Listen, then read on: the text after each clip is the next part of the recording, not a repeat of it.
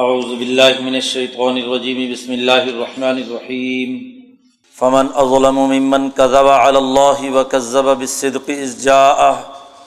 Ellis في جهنم مسوى للكافرين؟ والذي جاء بالصدق وصدق به اولئك هم المتقون. لهم ما يشاءون عند ربهم. ذلك جزاء المحسنين.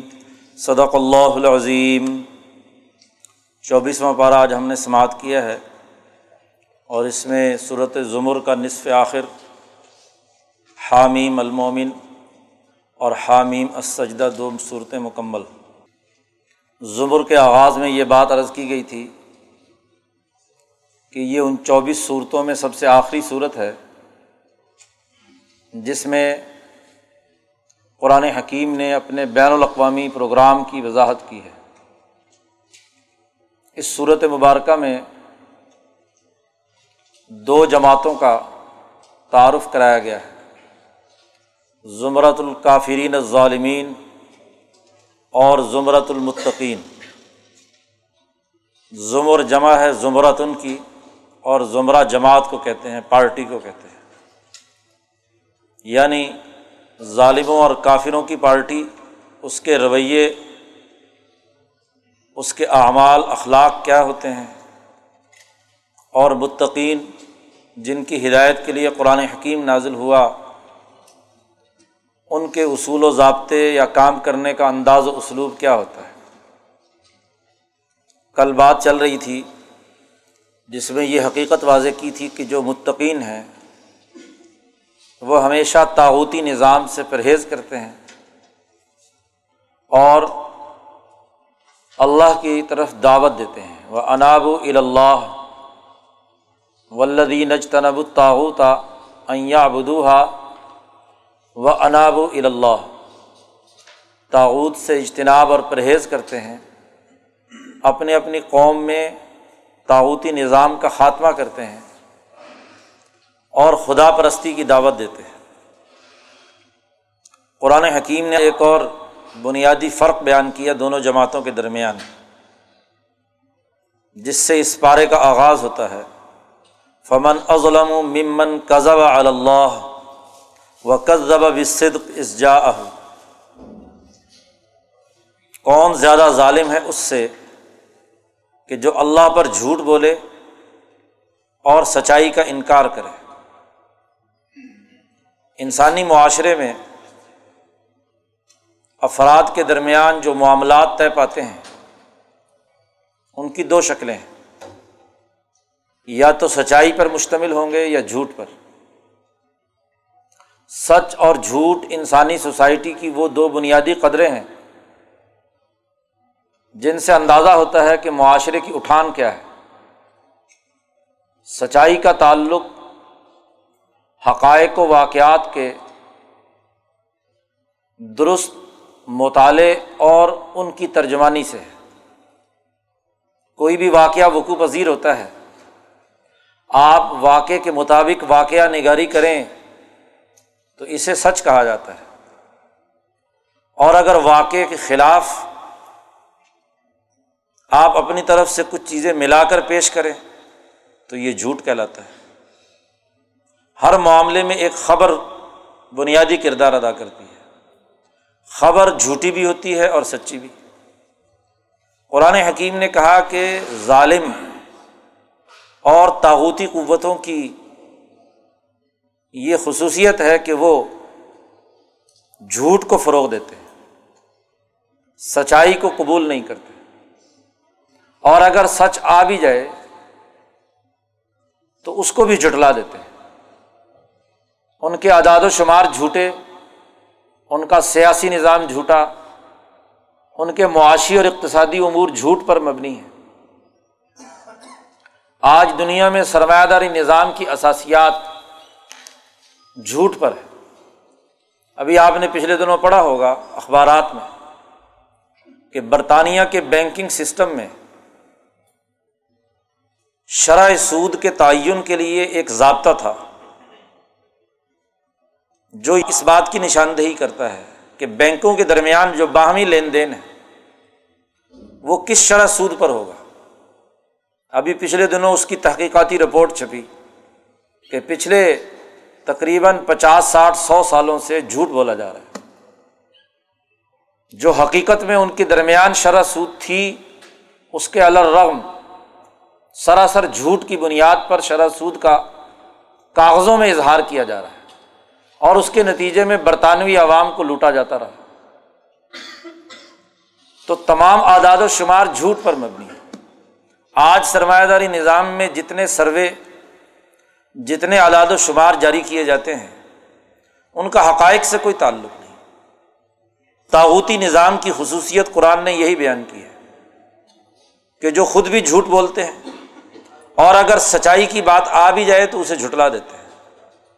اور قرآن نے کہا کہ جو آدمی، جو معاشرہ، جو قوم جھوٹ کی احساس پر اپنے معاشرے کو تشکیل کرتی ہے، اس سے بڑا ظالم کون ہوگا؟ اسی لیے نبی اکرم صلی اللہ علیہ وسلم نے فرمایا کہ رس کلی خطیت القزوب تمام گناہوں کی جڑ جھوٹ ہے۔ جھوٹ کا مطلب یہ ہے کہ آپ اپنے آپ کو بھی دھوکہ دیتے ہیں، افراد اور سوسائٹی کو بھی دھوکہ دیتے ہیں۔ انسانی سماج نام ہے سماجی معاہدات کا۔ ایک دوسرے کے ساتھ لین دین، معاملات طے کرنے کا۔ جتنے معاہدات ہیں، اگر وہ حقائق کی بنیاد پر ہوں، سچائی کی بنیاد پر ہوں،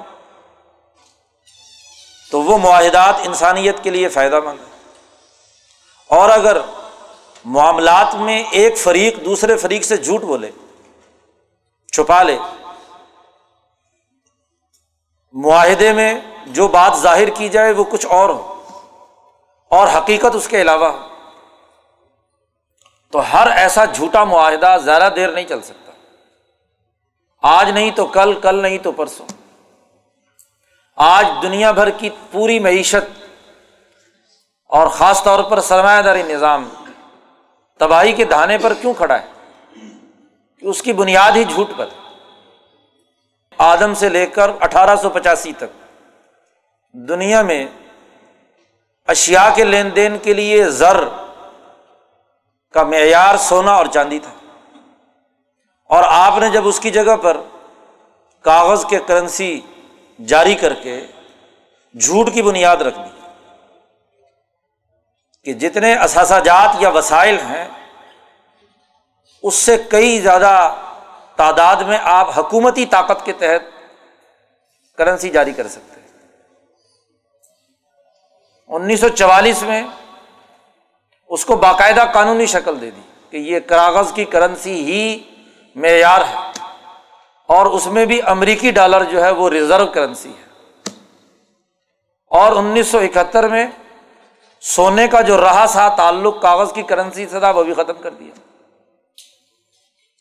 آج اس امریکی ڈالر کی ریزرو کرنسی ہونے کے نتیجے میں ڈالر بحران کا شکار ہے تو پوری دنیا کو معاشی طور پر بھونچال آیا ہوا ہے۔ سوائے ان ممالک کے جنہوں نے اپنی کرنسی کو ڈالر کے ساتھ اٹیچمنٹ جس نے نہیں کی ہوئی تھی۔ تو جھوٹ کی احساس پر پوری اکانومی جھوٹ کی احساس پر سیاست، اور جھوٹ کی احساس پر پوری صحافت، پراپگنڈا۔ جھوٹ کی احساس پر عدالت، جھوٹ کی احساس پر تہذیب و کلچر تو جس سوسائٹی میں جھوٹ بنیاد ہو، وہ کبھی انسانیت کے لیے مفید نہیں ہو سکتی۔ قرآن نے کہا، من اظلم ممن کذب اللہ کون زیادہ ظالم ہے اس سے جو جھوٹ بولتا ہے؟ یا اللہ پر جھوٹ بولنے کی بات کرے؟ اور وہ کل اس صدق اس جا اس کے پاس سچائی آ جائے اور وہ سچائی کا انکار کرے۔ علیہ صفی جہنم مسول کافرین کیا ایسے لوگوں کے لیے جہنم ٹکانا نہیں ہوگا؟ دنیا بھی جہنم بنے گی۔ دنیا کی سیاست اور معیشت بھی تباہی اور بربادی سے دو چار ہوگی۔ اور آخرت کا جہنم تو تیار ہے ہی ان کے لیے۔ قرآن نے کہا، یہ تو تاغوتی جماعتوں کی خصوصیت ہے، رویہ ہے۔ ولدی جا اب صدقی وسد کبھی الائی کا حم المتقون۔ جو لوگ سچی بات بیان کرتے ہیں، خواہ کتنی ہی کڑوی کیوں نہ ہو، اپنے ہی خلاف کیوں نہ ہو لیکن جو حقیقت ہے سوسائٹی کی، معاشی حقائق درست بیان کرتے ہیں۔ سیاسی ذمہ داریوں کو سچائی کی بنیاد پر پورا کرتے ہیں۔ سماجی معاہدات سچائی کی احساس پر قائم کرتے ہیں۔ ولدی جا اب صدق اور وسد کبھی اور اگر سچ آئے تو اس سچ کو قبول کرتے ہیں، اس کی تصدیق کرتے ہیں۔ کسی اور نے سچ بولا۔ ہے آپ کا مخالف ہی کیوں نہ سچی بات آپ کے سامنے بیان کرے، تو اسے وہ قبول کر لیتے ہیں، کیونکہ وہ حقائق پر مبنی قرآن کہتا الا حم المتقون، وہی لوگ متقی ہیں، پرہیزگار ہیں۔ تقوا کا معیار بھی بتلا دیا کہ تقوا جسے متقی ہونا کہا جاتا ہے، اس کے لیے سب سے بہترین بڑا کڑا معیار یہ ہے کہ وہ گرد و پیش کے تمام حقائق میں سچ بولے اور سچ ہی کو قبول کرے۔ جو جھوٹ کو قبول کر لیتا ہے وہ متقی نہیں ہے۔ جو اس سرمایہ داری نظام کو قبول کر لیتا ہے، وہ خواہ کتنی تصویریں پڑھتا ہو، نمازیں پڑھتا ہو، روزے رکھتا ہو، قرآن کا حافظ ہو، مفتی ہو، شیخ الاسلام ہو، سمجھ لو متقی نہیں ہے۔ قرآن نے معیار بنا دیا۔ کا حم المتقن یہ حسر ہے۔ کہ متقی صرف وہی ہے جو سچ بولے اور سچ کے نظام کو قبول کرے۔ جو جھوٹے اعداد و شمار کو قبول کر لیتا ہے، جھوٹے نظام کو مان لیتا ہے، جھوٹ کو تسلیم کر لیتا ہے، سرمایہ داری نظام کے تمام اثرات کو قبول کر لیتا ہے، وہ متقی نہیں۔ الائی کا حم المتق ان کے لیے قرآن حکیم نے کہا، یہ لوگ محسن احسان کی کیفیت کا مطلب بھی بتلا دیا۔ اسی لیے صوفیہ کرام نے احسان بمانا تصوف صوفیہ کرام نے تصوف کی تعلیم و تربیت میں سب سے اونچا مقام جسے قرار دیا ہے وہ مقام صدق۔ صوفیہ کے یہاں تو اور کڑا معیار۔ دیکھو، ایک سچ بولنے کی حالت ہوتی ہے اور ایک سچ بولنے کا مقام ہوتا ہے۔ حالت اور مقام میں فرق یہ ہے کہ آدمی نے ایک وقت سچ بول لیا اور دوسرا کوئی معاملہ یا واقعہ پیش آیا تو وہاں آپ نے پھر جھوٹ بول دیا۔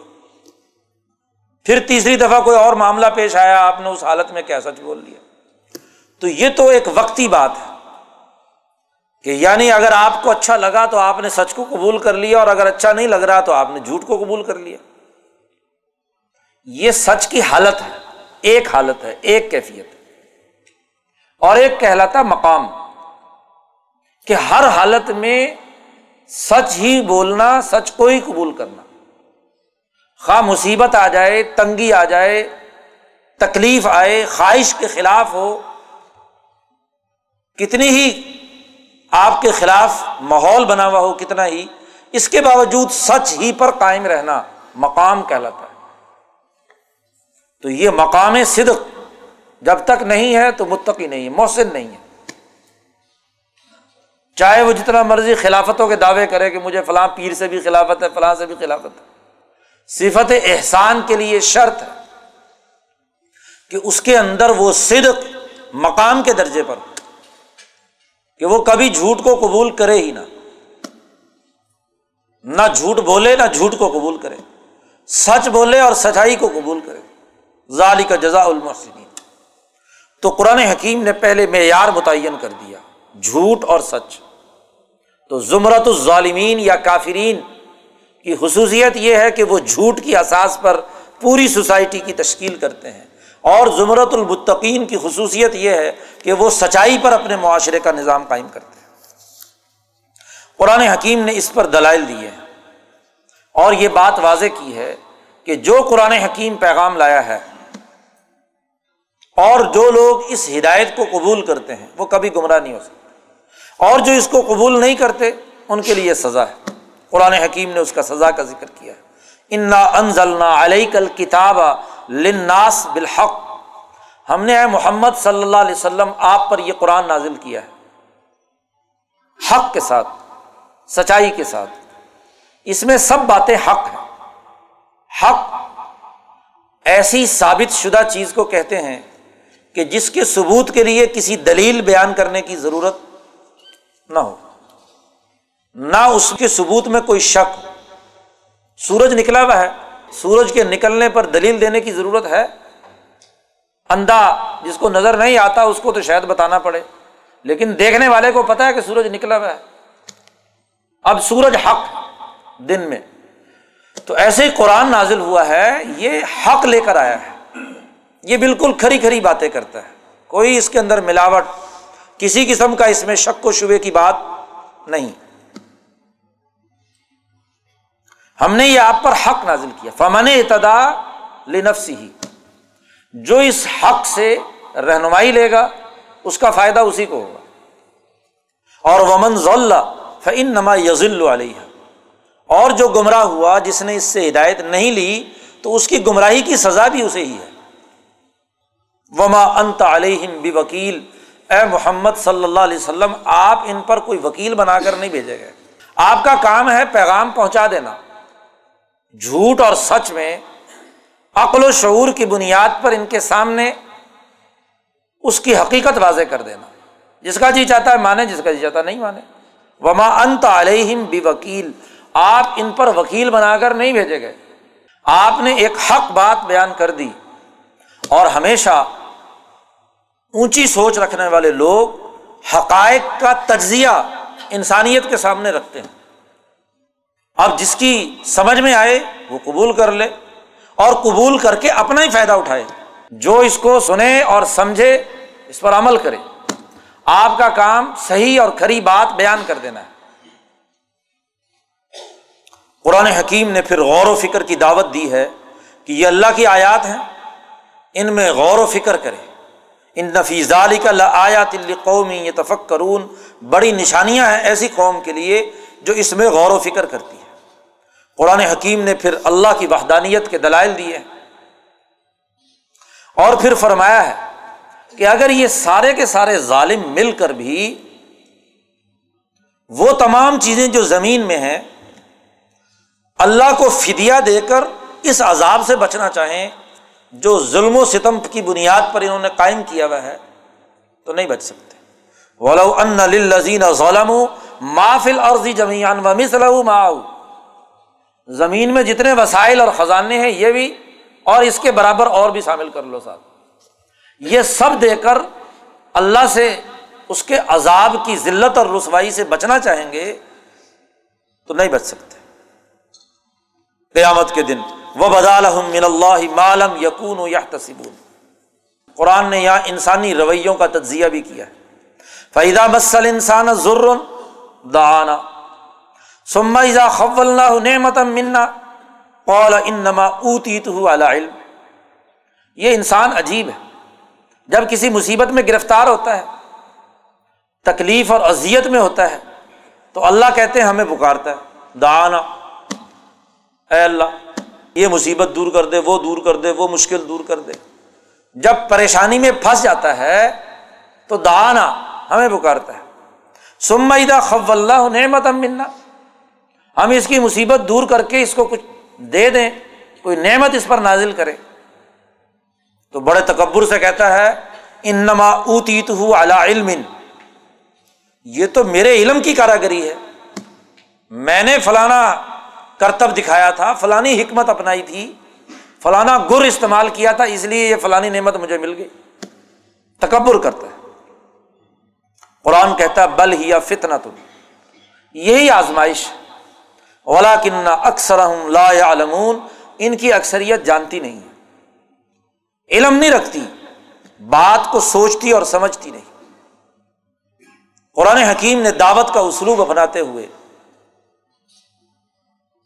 انسانوں سے یہ بات بھی کہی کل اے محمد صلی اللہ علیہ وسلم، ان سے کہہ دیجیے یا عبادی اللہ زینہ اصرف انفسم لا تقنت مر رحمت اللہ۔ اے میرے وہ بندے، جنہوں نے اب تک ظلم کے نظام کو قبول کیا، زیادتی کی اصراف کیا، گناہ کیے، جرائم کیے، غلط نظام کے اعلی کار رہے۔ اور اب وہ توبہ کرنا چاہتے ہیں، ارادہ کرنا چاہتے ہیں کہ اس غلط نظام سے نجات حاصل کریں۔ تو اللہ تقنت مر رحمت اللہ اللہ کی رحمت سے مایوس نہ ہو۔ اس بات کو اب اپنے دل سے نہ لگا لیں کہ ہماری پہلی زندگی بڑی خراب گزری۔ اگر آدمی پرانی باتیں سوچتا رہے تو آگے کیسے بڑھے گا؟ تو آگے بڑھنے کے لیے ضروری یہ ہے کہ پیچھے کی توبہ کرو اور سمجھ لو کہ اللہ نے معاف کر دیا۔ اللہ کی رحمت سے نا امید مت ہو۔ ان اللہ یغفر الذنوب جميعا اب تمہاری ذمہ داری یہ ہے کہ انیب الا ربکم۔ اپنے رب کی طرف رجوع کرو اور وہ اسلم لہو۔ اور اس کے احکامات اور پیغامات کے سامنے سرنڈر ہو جاؤ۔ فرما برداری اختیار کرو من قبل یا کم العذاب۔ اللہ کے تم پر عذاب آنے سے پہلے پہلے۔ توبہ کا دروازہ کھلا ہے۔ توبہ کر سکتے ہو۔ اس ظلم اور زیادتی تاغوتی نظام سے، کفر کے نظام سے توبہ کرنے کا دروازہ ہے۔ سم ملاتن سرون لیکن یاد رکھو، اگر عذاب آنے کے بعد تم نے توبہ کی بات کی، تو پھر کوئی مدد نہیں کی جائے گی۔ قرآن حکیم نے پھر اس وقت جو حسرت ہوگی، اس کا بھی تذکرہ کیا ہے۔ قرآن حکیم نے مزید دلائل دیتے ہوئے کہا کل اے محمد صلی اللہ علیہ وسلم، آپ ان سے کہہ دیجیے افا غیر اللہ تمرونی آبد الجاہلون؟ کیا اللہ کو چھوڑ کر کسی اور کی عبادت اور غلامی کروں میں؟ اس بات کا تم مجھے حکم دیتے ہو، اے جاہل لوگو۔ اللہ جس نے یہ سچائی کی کتاب نازل کی، صحیح احکامات اور فرامین دیے، انسانیت کی کامیابی کا مکمل نظام و پروگرام دیا، اس اللہ کو چھوڑ کر میں کسی اور خدا کی طرف جاؤں۔ ولقد ویل بن قبل نبی اکرم صلی اللہ علیہ وسلم سے کہا جا رہا ہے کہ آپ کی طرف بھی یہ قرآن وہی کیا گیا۔ اور ویل الدین من قبل آپ سے پہلے لوگوں کی طرف امبیا پر بھی یہ کتاب آئی ہے۔ یاد رکھو، نبی اکرم صلی اللہ علیہ وسلم کو وارننگ دی گئی ہے کہ لائن اشرکتا لہ بتن عمل اے محمد صلی اللہ علیہ وسلم، اگر آپ نے بھی شرک کیا، تو آپ کے بھی سارے اعمال ضائع ہو جائیں لہ بتن عمل تو باقی کیا حیثیت ہے لوگوں کی؟ ولا تکون من الخاصرین اور آپ خسارہ اٹھانے والوں میں سے ہوں گے۔ بل اللہ فابد وکم من الشاکرین۔ اللہ ہی کی عبادت کریں آپ، اور اسی کا شکریہ ادا کریں۔ ما قدر اللہ حق قدر ہی انہوں نے اللہ کی جتنی قدر کرنی چاہیے تھی، اتنی قدر نہیں کی۔ اللہ کا جو مرتبہ اور منزلت بلند و بالا مقام ہے، اس کے احکامات اور فرامین کی جو اہمیت ہے، اس کی جتنی قدر کرنی چاہیے تھی انہوں نے نہیں کی۔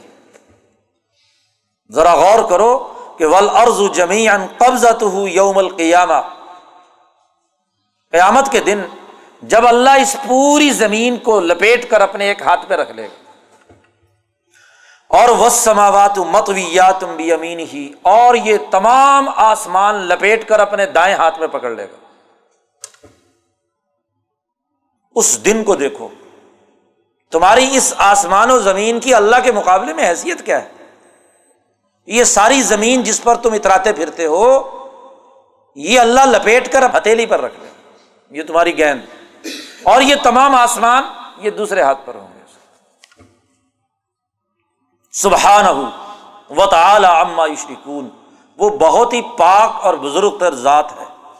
اور بہت ہی بالا اور بلند تر ہے اس سے جو تم اس کے مقابلے پہ لوگوں کو شریک ٹھہراتے ہو اللہ کا۔ یاد رکھو نفی خفصور فسائی کا منفی سماواتی و منفی عرض جب اس قرۂ عرض پر سور پھونکا جائے گا، تو جو بھی مخلوق اس آسمان اور زمین پر ہے سب بے ہوش ہو جائے گا انہیں اپنی ہوش نہیں رہے گی۔ فسا اللہ من شاء اللہ جس کو اللہ چاہے، ہوش دے۔ باقی تمام کے تمام بے ہوش ہو جائے۔ اور سما نفی خفی اخرا اور جب دوسری دفعہ سور پھونکا جائے گا، تو فائدہ ہوں قیام ضرور تو سب کے سب ایک دم، ایک آواز پر اٹھ کھڑے ہوں۔ واشرقت الارض بنور ربیہ اور زمین اپنے رب کے نور سے منور ہو گئی۔ وبوز الکتاب کتاب رکھ دی جائے گی۔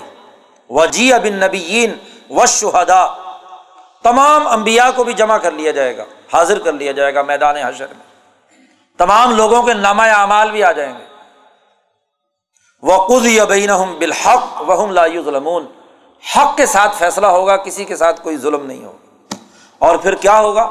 وہ وفیت کل نفس ما عاملت ہر انسان نے اپنی زندگی میں جو بھی عمل کیا ہوگا، چھوٹا یا بڑا، پورا کا پورا اس کے عمل کا مکمل بدلا دیا جائے گا۔ وہ علم بیما یف اللہ اچھی طرح جانتا ہے کہ لوگوں نے کیا امال کیے ہیں۔ ان کی پوری ویڈیو اور آڈیو ریکارڈنگ اس کے پاس موجود ہے۔ ایک ایک لمحے کی، ایک ایک وقت کی۔ ہوا علم بیما یا فعلون اب سورت ختم ہو رہی ہے تو قرآن نے جو زمرت الکافرین ہے ان کا نتیجہ کیا نکلے گا؟ حشر کے میدان کے بعد۔ جن کے اعمال ظالمانہ ہوں گے، ان کی سزا کیا ہوگی؟ اور جن کے اعمال متقی والے ہوں گے، ان کے لیے انعام کیا ہوگا؟ تو قرآن حکیم نے کہا وسیق الزین کفر الا جہنم زمرا۔ کافروں اور ظالموں کو گھسیٹ کر جہنم کی طرف لے جایا جائے۔ الا جہنم زمرا۔ ان کی پارٹیاں، جتنی جہنم والی پارٹیاں ہیں، تمام مجرموں کو گھسیٹ کر، چلا کر، ہانک کر پہنچایا جائے گا جہنم کے دروازے پر۔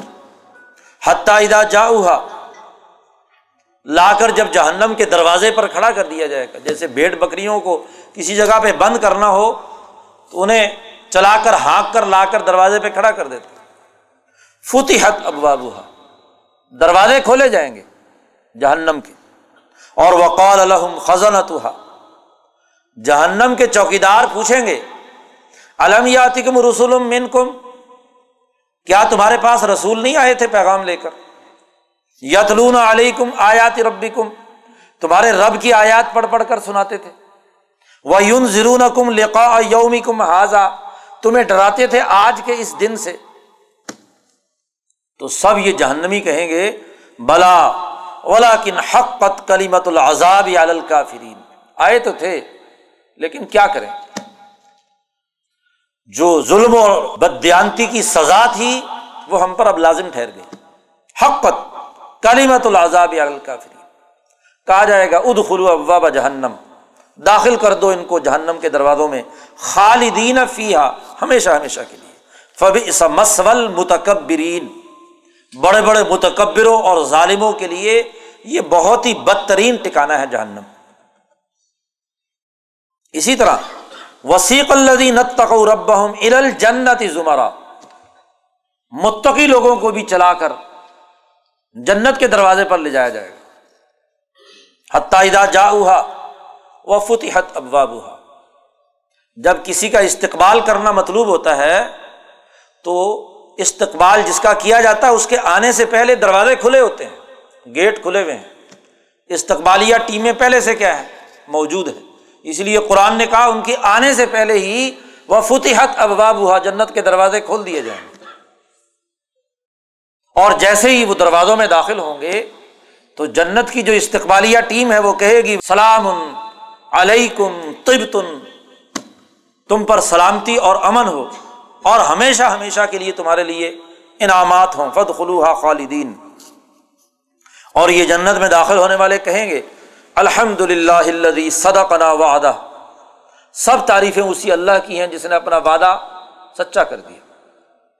وہ اورسن العرض نہ تب من الجنتی حیث نشا ہمیں جنت کی ایسی سرزمین کا وارث بنا دیا کہ ہم جہاں چاہیں مرضی رہیں۔ حیث نشا فن ماجر العاملین۔ قرآن نے کہا یہی نہیں وطر الملا حافینا من حول العرش۔ آپ اس وقت فرشتوں کو دیکھیں گے کہ وہ اللہ کے عرش کے چاروں طرف عرش کو اٹھائے ہوئے ہوں گے۔ یو بحون بحمد رب اپنے رب کی حمد و تصویر میں مشغول ہوں گے۔ اور وقوض یا بین بالحق۔ اور حق کے ساتھ انسانوں کے درمیان فیصلہ کیا جائے گا۔ اور وکیل الحمد للہ رب العالمین۔ اور کہا جائے گا سب تعریفیں اسی اللہ کی ہیں جو رب العالمین۔ تو اس صورت میں قرآن حکیم نے دو بنیادی باتیں۔ ایک تاحود سے اجتناب اور ایک اللہ کے ساتھ تعلق خدا پرستی اور انسان دوستی۔ اور انسانیت دوستی کے لیے، انسانی سوسائٹی کی تشکیل کے لیے جو معیار قرار دیا، وہ سچائی ہے۔ سچائی کا نظام۔ اور اس کے متصادم نظام وہ جھوٹ پر مبنی۔ اور جھوٹ کی برائی اور اس کے ظلم کو قرآن حکیم نے واضح کیا۔ سورت المومن اگلی صورت ہے۔ اور یہاں سے حوامی میں سبا سات ایسی صورتیں شروع ہو رہی ہیں۔ جن کے آغاز میں حامیم حروف مقطعات ہیں، اس لیے ان صورتوں کو حوامی میں سبا کہا جاتا ہے۔ ایسی سات صورتیں جن کے آغاز میں حامیم۔ اور جیسا کہ میں نے شروع میں عرض کیا تھا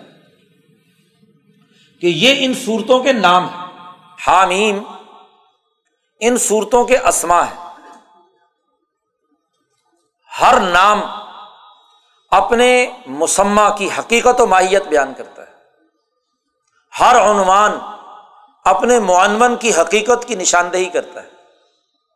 تو یہ صورتیں جن کے آغاز میں حامیم یہ بھی اپنے معنی اور مفہوم پر دلالت کرتی ہیں۔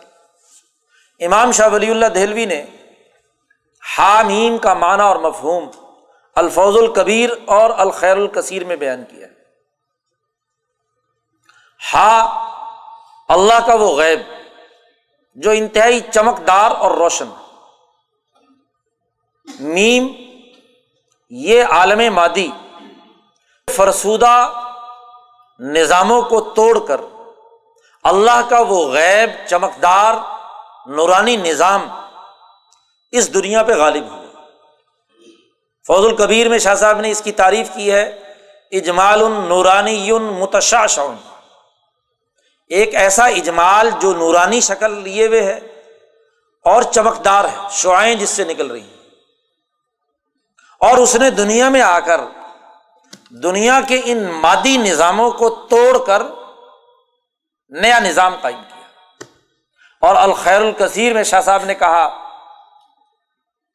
کہ غیب سے نازل ہونے والا وہ حق جس نے آ کر یہاں کے باطل نظاموں کو توڑا قام ان لہو و فاقن لی نظام کہ وہ ان باطل نظاموں کا کلا کما کرتا ہے اور ان کے فرسودہ نظاموں کو توڑتا ہے۔ فکو کل نظام، جو شاہ صاحب کی اصطلاح ہے۔ شاہ صاحب نے اسی حامیم کے ترجمے اور مفہوم سے نکالی۔ کہ حامیم ہی کا مطلب اللہ کا وہ غیبی چمکدار نور ہے جو دنیا میں آ کر یہاں کے فرسودہ نظاموں کو توڑتا ہے اور اپنا نظام قائم کرتا ہے۔ ساتوں صورتوں میں بڑی بہترین ترتیب کے ساتھ قرآن حکیم نے اپنے قومی اور بین الاقوامی نظام اور غلبے کا اظہار کیا ہے۔ مولانا عبید اللہ سندھی رحمۃ اللہ علیہ فرماتے ہیں کہ یہ ساتوں صورتیں ایک ترتیب کے ساتھ دنیا میں دین حق کے غلبے کا قومی اور بین الاقوامی انقلاب اور اس کے اثاثی امور کی نشاندہی کرتی ہے۔ اس کا تعلق سیاست سے ہو، اس کا تعلق معیشت سے ہو، اس کا تعلق سوسائٹی کی سماجی تشکیل سے ہو، یہ سات صورتیں بت ترتیب ایک نتیجہ پیدا کرتی امام شاہ ولی اللہ دہلوی کے فلاسفی کی روشنی میں مولانا سندھی نے کہا، جیسا کہ ابھی پیچھے گزرا سورت فاتر اور اس سے پہلے سورت صبا میں، کہ اس کائنات کے عالمی نظام میں عرش الہی کے نیچے ملائے اعلیٰ ہے۔ ملائے اعلیٰ کا تذکرہ پھر صورت صوفات اور سعد میں کل گزر چکا۔ وہاں میں نے اس کی حقیقت بیان کی تھی کہ وہ ایک ایسا مقام ہے جہاں کائنات کو کنٹرول کرنے والے تمام فرشتے الاظم مقرب، اور وہ امبیا علیہم السلام جو اس دنیا سے اپنی عظیم الشان جد وجہد مکمل کر کے مالا اعلیٰ میں پہنچ چکے ہیں، ان کی اروا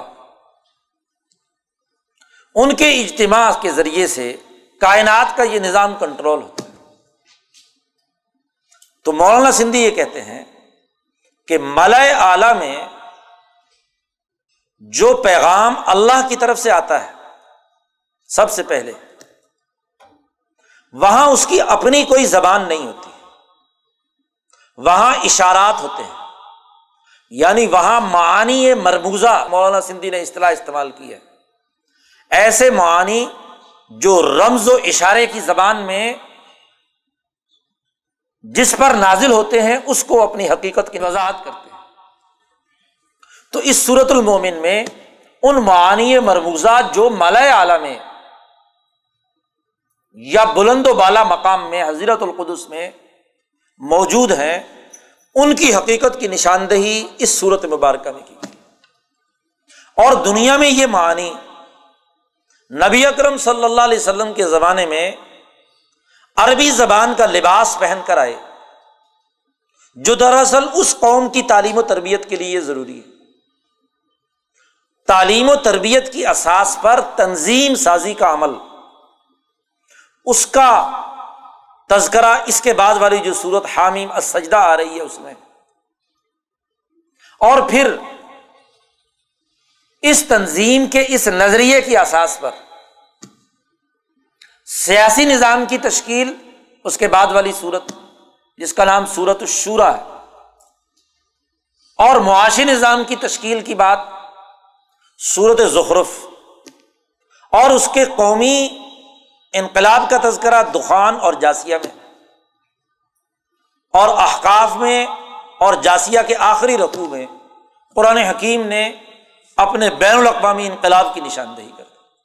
تو ایک ترتیب کے ساتھ ان سات صورتوں میں نظریے کی تشکیل سے لے کر، نظریے کی تفہیم سے لے کر تنظیم، سیاسی نظام، معاشی سسٹم، قومی نظام اور بین الاقوامی نظام کی تشکیل کے امور ان سات صورتوں میں ایک ترتیب سے بیان کر دی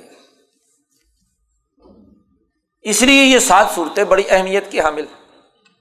مولانا سندھی نے کہا کہ نبی اکرم صلی اللہ علیہ وسلم کی تیئیس سالہ زندگی دراصل ان سات صورتوں کو ایک خاص ترتیب کے ساتھ پڑھنے اور سمجھنے اور اس کے تناظر میں سیرت کا مطالعہ کرنے سے حقیقت کی وضاحت ہو جاتی ہے کہ یہ دراصل نبی اکرم صلی اللہ علیہ وسلم کی زندگی اور سیرت کے تناظر میں آپ نے کیسے اس نظریے کی دنیا میں آنے سے لے کر بین الاقوامی انقلاب تک امور کو سر انجام دینا ہے۔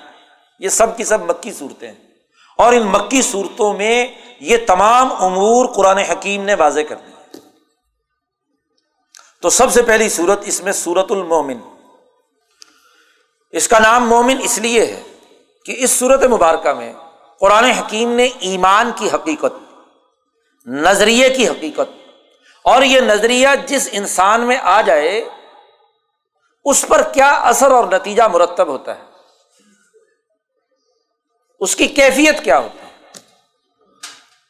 قرآن حکیم نے اس کی وضاحت کی ہے۔ یعنی ملائے اعلی یا حضرت القدس سے جو انسانیت کی ترقی، عدل و انصاف کا نظریہ، اللہ سے تعلق، خدا پرستی اور انسان دوستی کا نظریہ انسانی قلوب پر نازل ہوتا ہے اور اس کے نتیجے میں وہ انسان رجل مومن بنتا ہے، تو اس پر کیا کیفیت ہوتی ہے؟ قرآن حکیم نے اس رجل مومن کی ایک تقریر یہاں تقریباً ڈیڑھ رقوع میں بیان کی ہے، اس لیے اس صورت کا نام ہے صورت المومن۔ یعنی ایمان کی تعریف، اس کی حقیقت، اس کے اثرات و نتائج یعنی کسی نظریے کو قبول کرنے کے جو اثرات و نتائج ہیں، ان کو قرآن حکیم نے اس صورت مبارکہ میں زیر بحث لا کر اس کی نشاندہی کی ہے۔ اس لیے اس صورت کا نام صورت المومن۔ تنظیر الکتاب من اللہ العزیز العلیم۔ یہ کتاب اللہ کی جانب سے نازل ہوئی۔ وہ اللہ جو العزیز العلیم، جو زبردست ہے، طاقتور ہے، اور العلیم ہے۔ چونکہ اس صورت کا تعلق نظریے کے علم اور فروغ سے ہے۔ علم و عقل کے ساتھ اس کا تعلق ہے۔ علم نہیں ہے تو دراصل آپ کوئی بھی نظریہ نہیں سیکھ سکتے۔ نظریہ انسان تبھی سیکھتا ہے جب اس پر علم کے اثرات مرتب ہوتے ہیں۔ تو قرآن حکیم کا انداز و اسلوب یہ ہے کہ جس صورت میں جو بات آگے بیان کرنی ہو، اسی کی بارے میں اللہ کے وصف اور صفت کو یا قرآن کے وصف کو اس کی پہلی یاد میں بیان کرتا حکمت کی بات کرنی ہو تو القرآن الحکیم، اور یہاں علم کی بات کی ہے تو العزیز العلیم۔ وہ اللہ جس نے یہ کتاب نازل کی ہے، وہ علیم ہے، عزیز۔ غافر الزمبی و قابل توبی شدید العقاب ضطول گناہوں کو معاف کرنے والا ہے۔ ایک انسان جو اس قرآن کے نزول سے پہلے یا قرآن کے نظریے کی آگہی سے پہلے مثلاً گناہوں میں مبتلا تھا۔ وہ گناہوں سے توبہ کرنا چاہتا ہے، غلط نظریہ چھوڑنا چاہتا ہے۔ تو اللہ نے اپنا وصف بیان کر دیا غافر ضم ان گناہوں کو معاف کرنے والا ہے، جو توبہ کرے وہ قابل توب اور اس کی توبہ کو قبول کرنے والا ہے۔ شدید العقاب ضطول لیکن جو توبہ نہیں کرتے، ان کے لیے سخت عذاب دینے والا ہے، اور بڑی طاقت اور قدرت رکھتا ہے۔ اس کو ہلکا اور کمزور مت سمجھے کہ جو اس کے نظریے کو قبول نہیں کرتے تو وہ سمجھ لیں کہ شاید ہم بچ کر نکل جائیں گے۔ ایسا نہیں۔ لا الہ اللہ الہ المسیر ما یجادل فی آیات اللہ الا الذین کفروا فلا یغرر کا تقلب فی الولاد۔ اللہ کی آیات میں آپ کے ساتھ جو لوگ جھگڑ رہے ہیں، وہ وہ لوگ ہیں جو حق کا انکار کرتے ہیں، مٹانے والے ہیں۔ لیکن اے نبی، آپ کو ان کا ایک شہر سے دوسرے شہر آنا جانا دھوکے میں مبتلا نہ کرے۔ مکے والوں کی حکومت کو دیکھ کر آپ کہیں مروب نہ ہو جائیں۔ یہ ایک قافلہ شام کی طرف لے جاتے ہیں، دوسرا قافلہ یمن کی طرف لے جاتے ہیں۔ ان کے تجارتی قافلے آتے ہیں، مال و دولت کی فراوانی ہو رہی ہے۔ اس کو دیکھ کر آپ کو دھوکہ نہ ہو۔ فلا یغرر کا تقلب فی البلاد۔ ان سے پہلے بھی بڑی طاقتور قومیں گزری ہیں۔ کزبت قبل قوم نوح والاحزاب من بعدہم۔ قوم نوح اور ان کے بعد بڑی پارٹیاں گزری ہیں۔ ہمت کلو امت ہر ایک جماعت نے اپنے رسول کو پکڑنے، سزا دینے اور باطل بنیادوں پر جھگڑا کرنے کی بات کی۔ لیود ہزو بہل حق۔ تاکہ وہ حق کو دھکیل سکیں۔ لیکن فخص تو ہوں میں نے انہیں پکڑ لیا۔ میرا عذاب اور عقاب کیسا تھا؟ قرآن حکیم کہتا ہے، نبی اکرم صلی اللہ علیہ وسلم سے کہ یہ لوگ جھگڑ رہے ہیں۔ اگر یہ نہیں مانتے تو میری گرفت میں آ جائیں گے۔ قرآن حکیم نے اس کے مقابلے میں یہاں فرشتوں کا ذکر کیا۔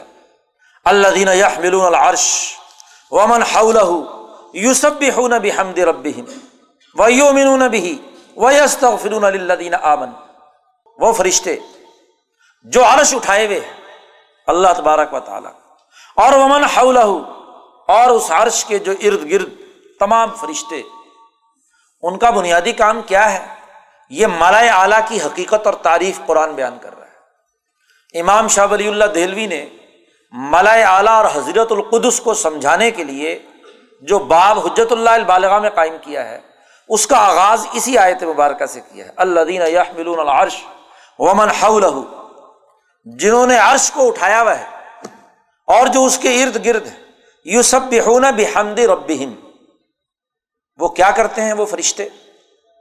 وہ اپنے رب کی تصویر و تحمید بیان کرتے ہیں۔ وہ یو امین بھی اس پر ایمان لاتے ہیں۔ اور ایک بہت اہم کام ان فرشتوں کا قرآن نے بیان کیا ہے۔ وہ یست فرون لذینہ آمن اور وہ مسلمانوں کے لیے مغفرت کی دعا مانگتے یہ فرشتوں کا کام کہ وہ انسانیت میں سے جو لوگ اللہ کی طرف رجوع کرنے والے، توبہ کرنے والے ہیں، فرشتے بھی ان کی مغفرت کی دعا مانگتے اور پھر یہی نہیں، ان فرشتوں کی دعا یہ بھی ہوتی ہے ربنا وسیع کل شعی ان رحمتن و علم اے پروردگار، ہر چیز پر اپنی رحمت اور اپنا علم وسیع کر دے۔ علم کو فروغ دینے کی دعا بھی مانگتے ہیں۔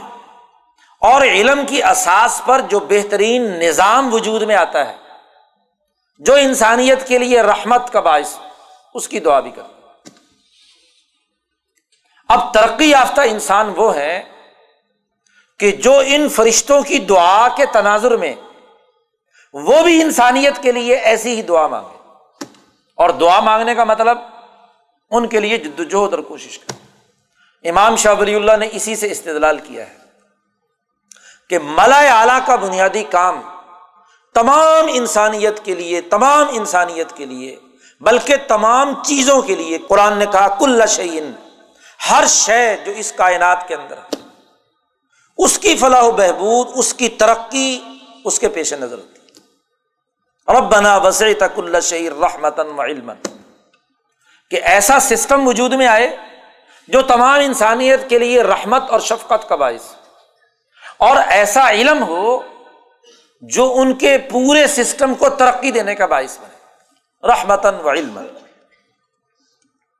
اور پھر یہ بھی دعا مانگتے ہیں، فرشتے فو فر لدین تابو و تبا سبیلک وقیم عذاب الجحیم۔ جو لوگ توبہ کریں، اے اللہ، ان کی توبہ قبول کر لے۔ اور وہ لوگ جو تیرے راستے کی اتباع کریں، اور ان کو جہنم کے عذاب سے بچا وقیم عذاب الجحیم۔ وہ جہنم کے عذاب سے بچانے کی دعا مانگتے یہی وہ آئے تھے جس سے نبی اکرم صلی اللہ علیہ وسلم نے رمضان المبارک کے تینوں اشروں کے بارے میں جو پیشین گوئی کی ہے، اس کی اساس یہی آیت ہے۔ یہاں قرآن حکیم نے تین باتیں ترتیب کے ساتھ بیان کی ہیں۔ رحمتن و علم اور اس کے بعد کہا فغ فر لذین تابو، اور اس کے بعد کہا واقعیم عذاب الجحیم۔ حضور اقدس صلی اللہ علیہ وسلم نے فرمایا کہ اس رمضان المبارک کا پہلا اشرا رحمت، دوسرا اشرا مغفرت، اور تیسرا اشرا جہنم سے چھٹکارا۔ یہ تینوں دعائیں دراصل فرشتوں کی ہیں۔ قرآن نے ذکر کیا کہ مالا اعلیٰ کے فرشتے ان تینوں دعاؤں کے لیے کام کرتے ہیں۔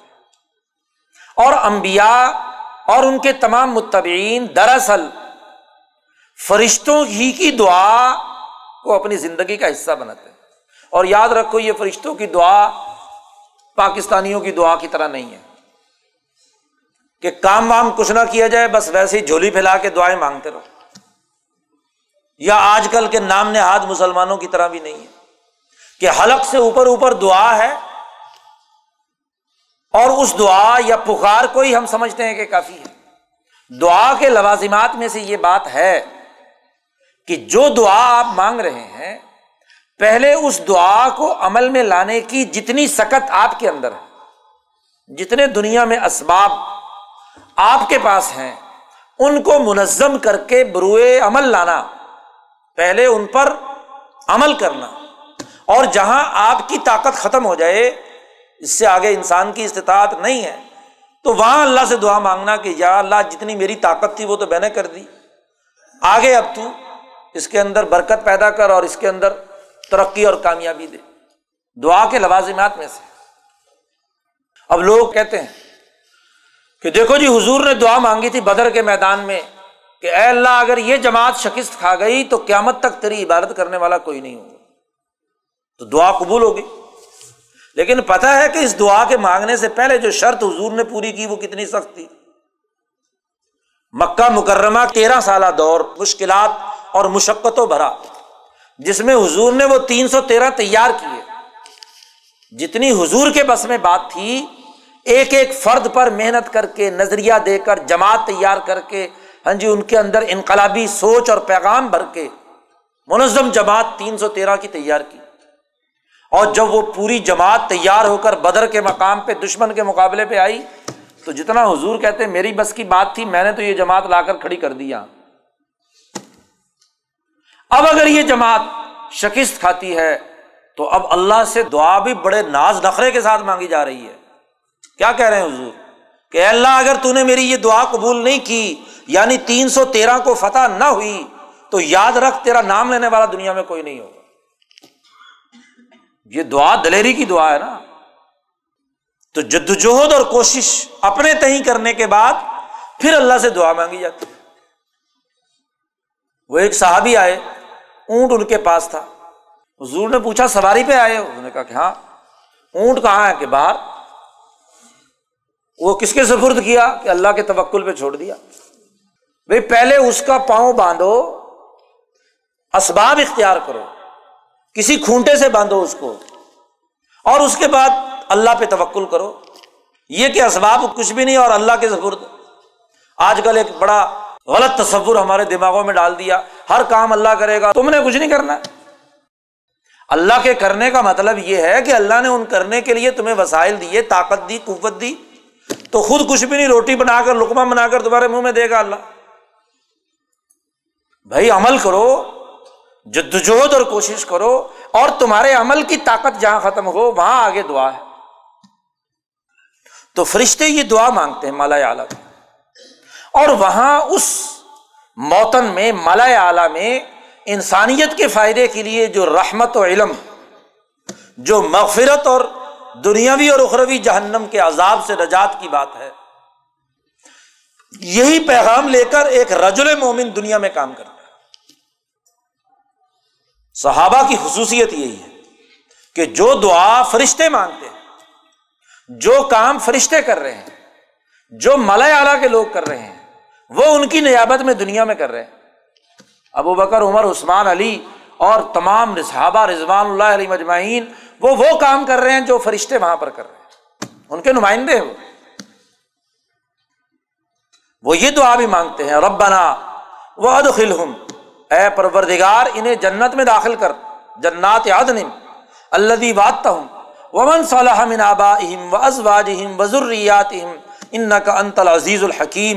اور وہ جو ان کی جماعت میں تمام لوگ ہیں، ان کے آبا و اجداد، ان کی بیویاں، ان کے بچے ان نہ کا انتل عزیز الحکیم۔ اور ان کو ہر طرح کی برائیوں سے بچا۔ واقعم السیات اور ومن تقس سیات یوم فقط رحیم تھا جو گناہوں سے اور برائیوں سے بچ گیا، وہ گویا کہ تیری رحمت میں داخل ہو گیا۔ تو فرشتوں والا کام، جو وہاں فرشتے کرتے ہیں وہی مسلمان کو دنیا میں کرنا ہے۔ یہ دیکھو، یہ تم نماز پڑھتے ہو۔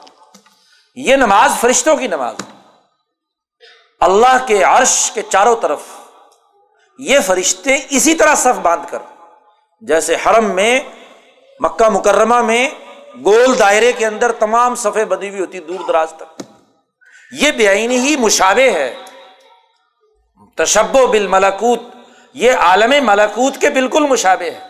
عرش الہی جو بلند ترین مقام پر ہے، وہاں بھی فرشتے اسی حالت میں ہے اسی طرح عبارت میں مشہور اور انہیں کی بالکل کاپی دنیا میں کیا ہے؟ نیچے۔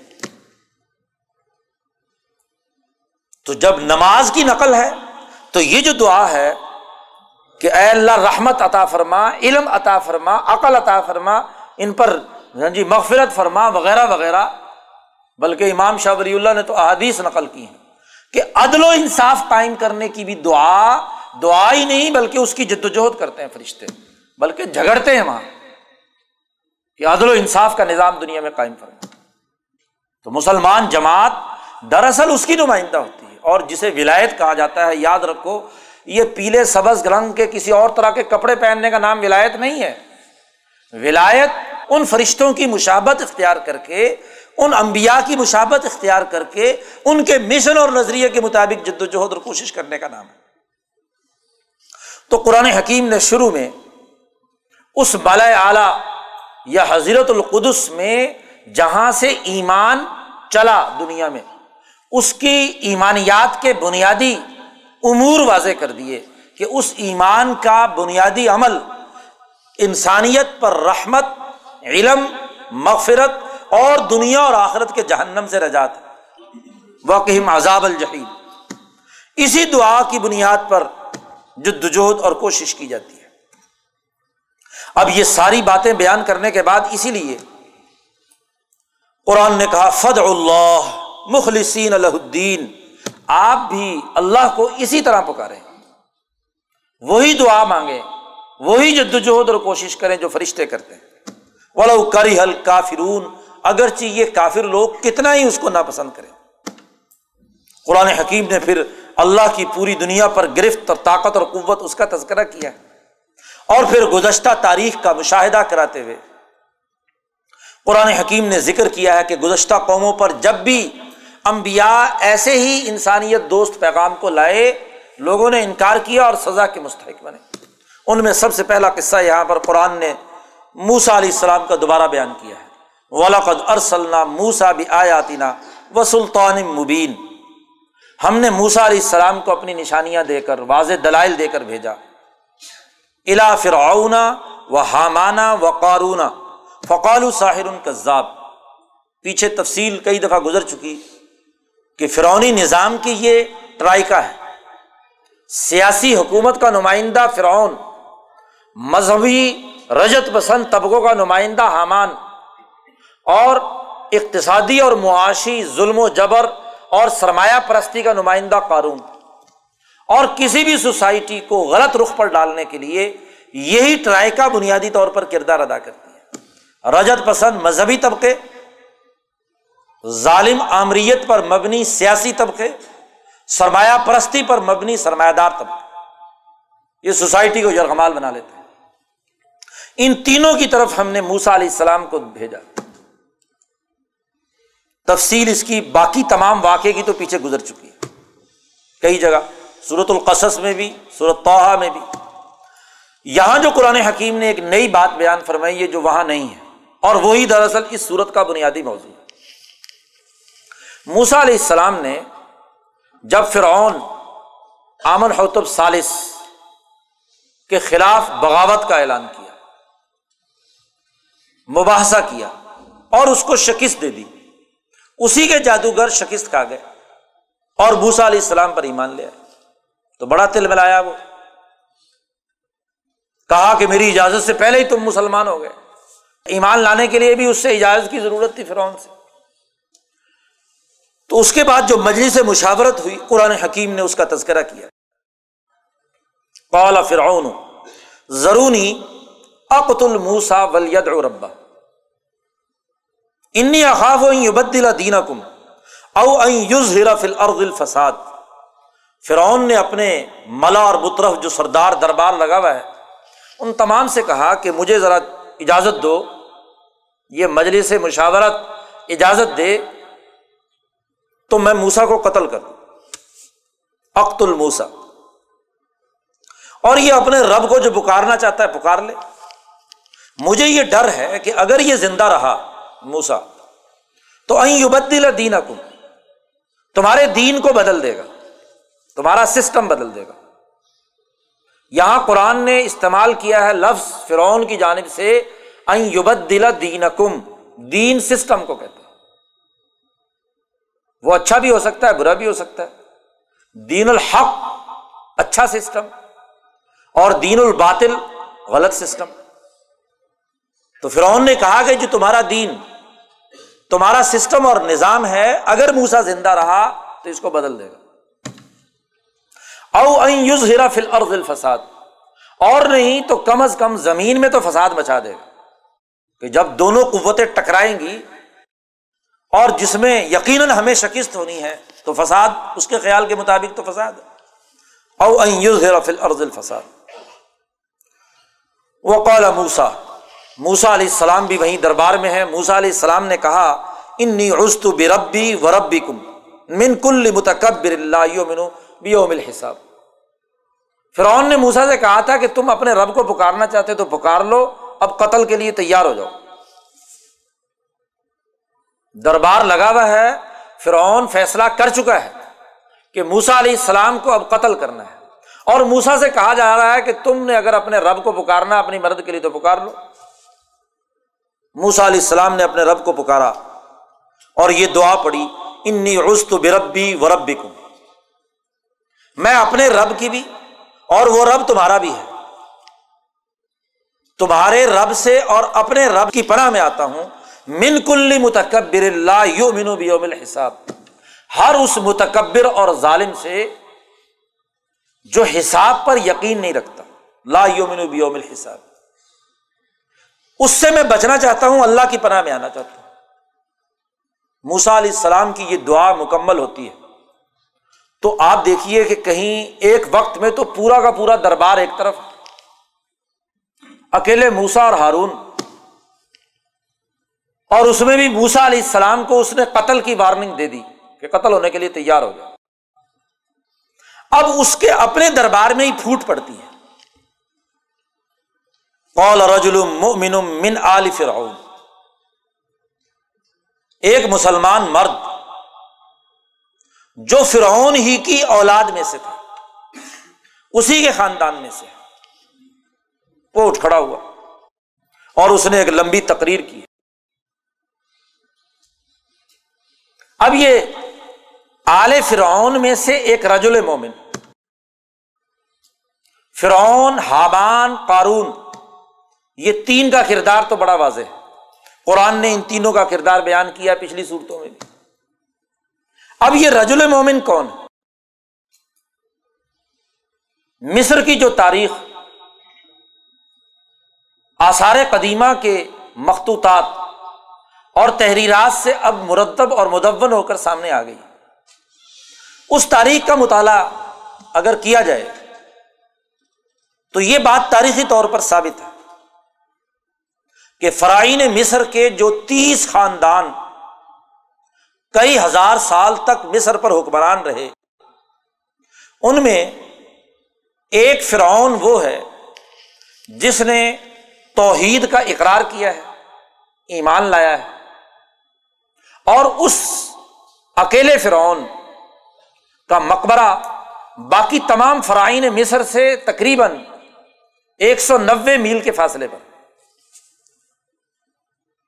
یہ جتنے بھی فرائین مصر کے مقبرے ملے ہیں، احرام مصر، یہ قاہرہ سے کوئی تقریباً تین چار سو میل فاصلے پر ہے۔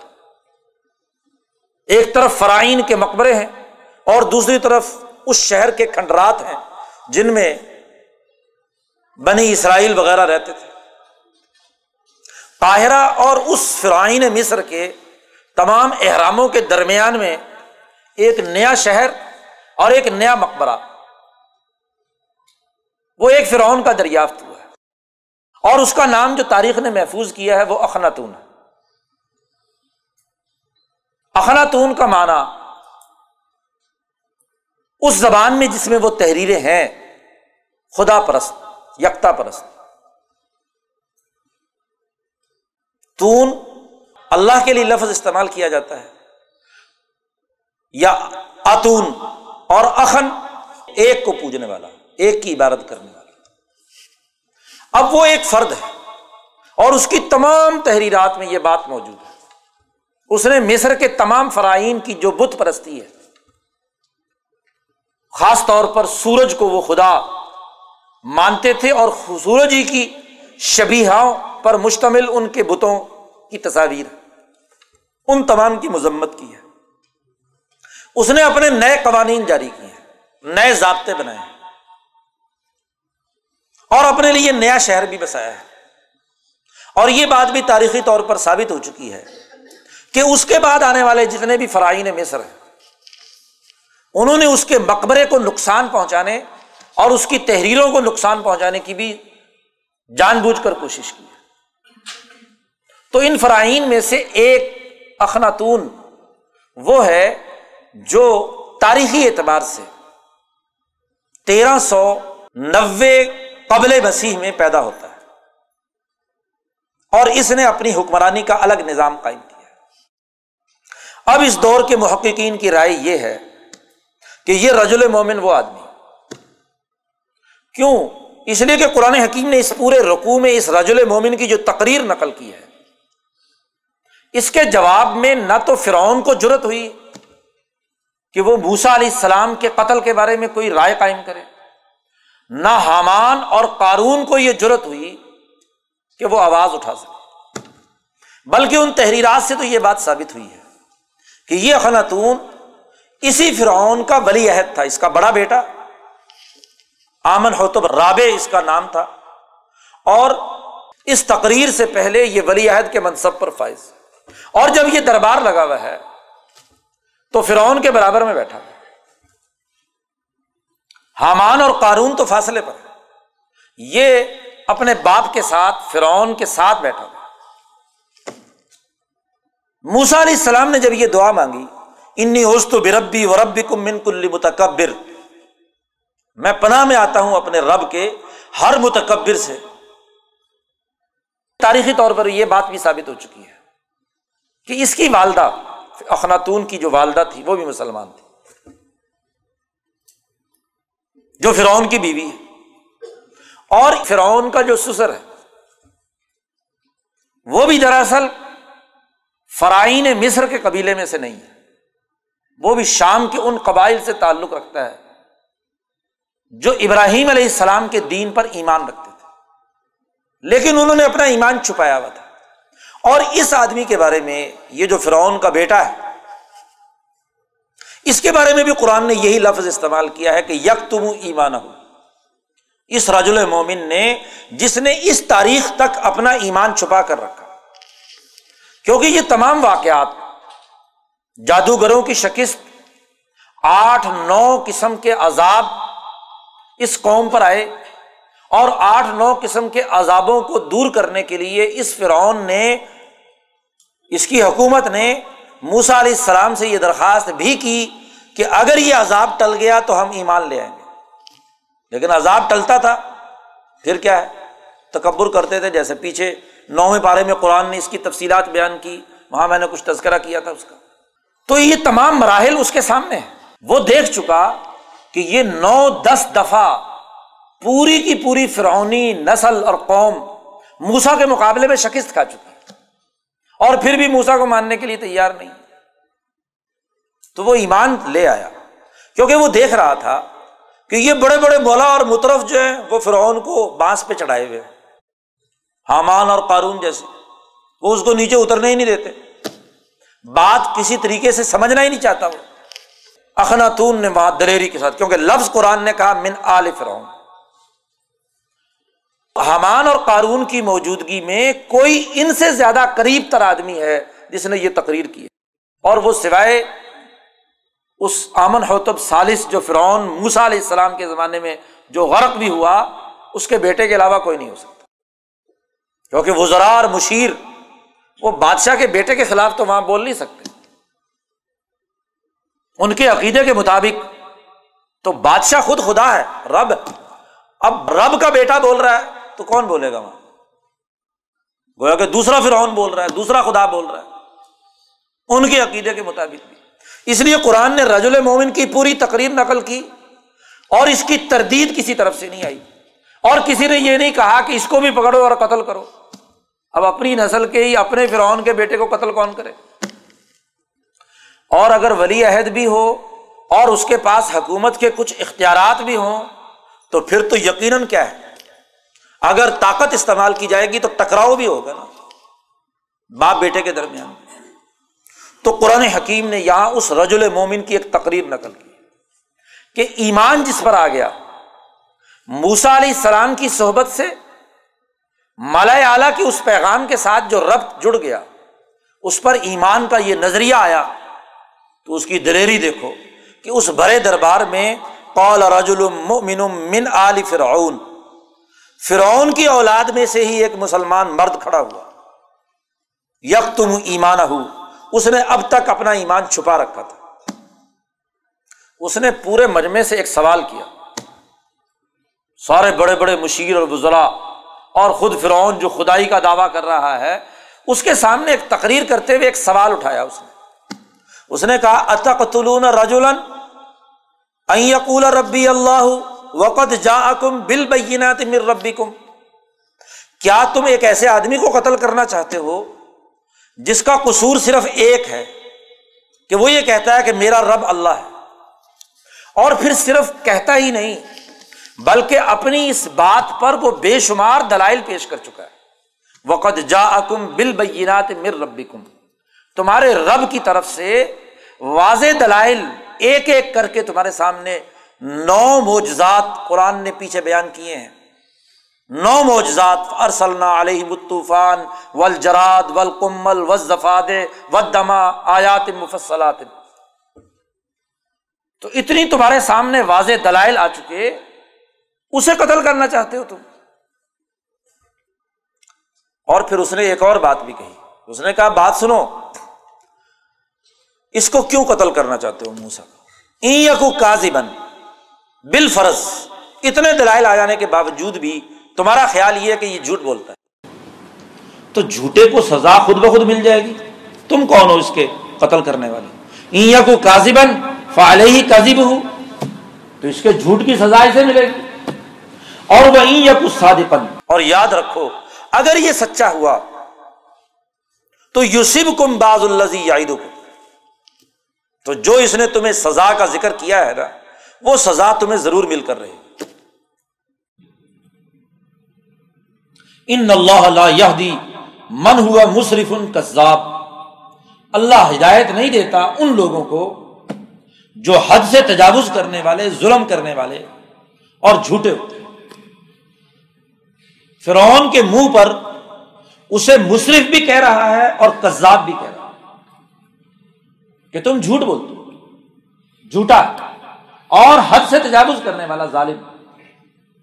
تو رجل مومن کی دلیری یعنی جس میں ایمان آ جاتا ہے، وہ اپنے وقت کے فرعون کے مقابلے پر کھڑے ہو کر حقائق، سچائی، انقلاب اور اس کی ظلم کی خرابیوں کی نشاندہی کرتا ہے۔ ان اللہ دی من ہوا مصرف ان کذاب۔ اس نے تقریر جاری رکھتے ہوئے کہا، یا قومی، یہ جملہ بھی اس حقیقت کی نشاندہی کرتا ہے۔ کہ وہ فرعون کا بیٹا ہے اخلاطون اس نے کہا ہے میری قوم، وہ میری قوم تبھی کہہ سکتا ہے کہ جب اس قوم کے ساتھ اس کا نسبی تعلق بھی ہو اور اس کی حکومت بھی کہتا ہے، اے میری قوم، لکم الملک یوما ظاہرین فی الارض۔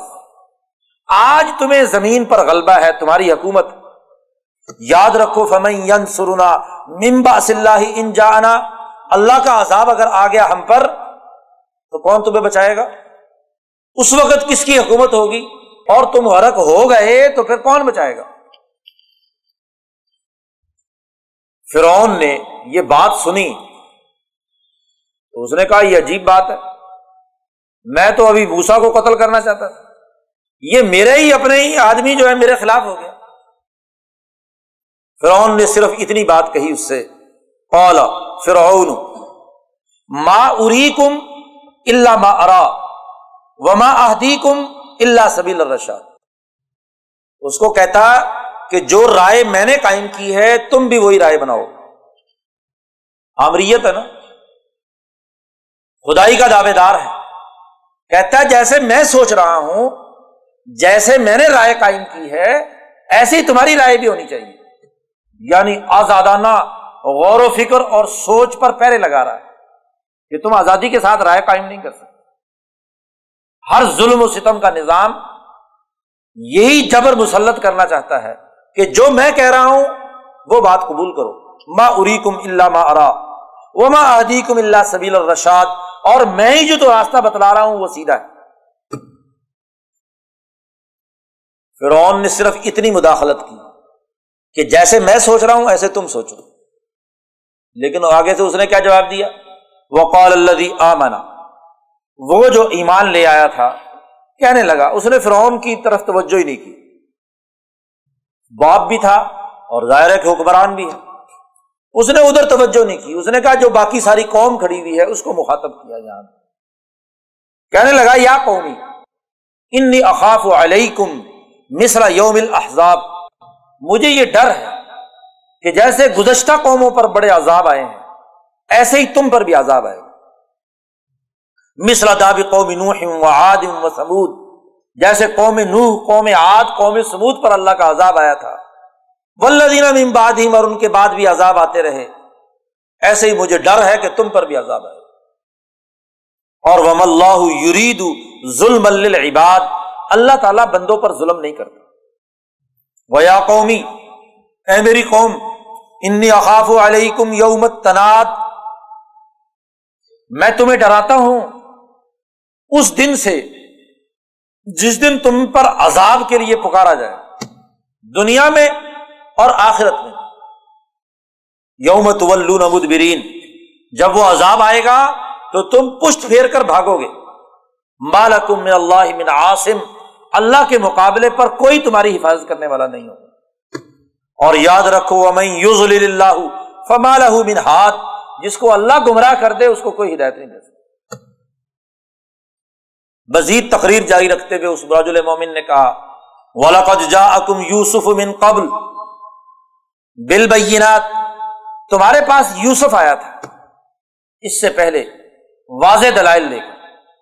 یوسف علیہ السلام اس آمد سے دو ڈھائی تین سو سال پہلے آئے مصر میں۔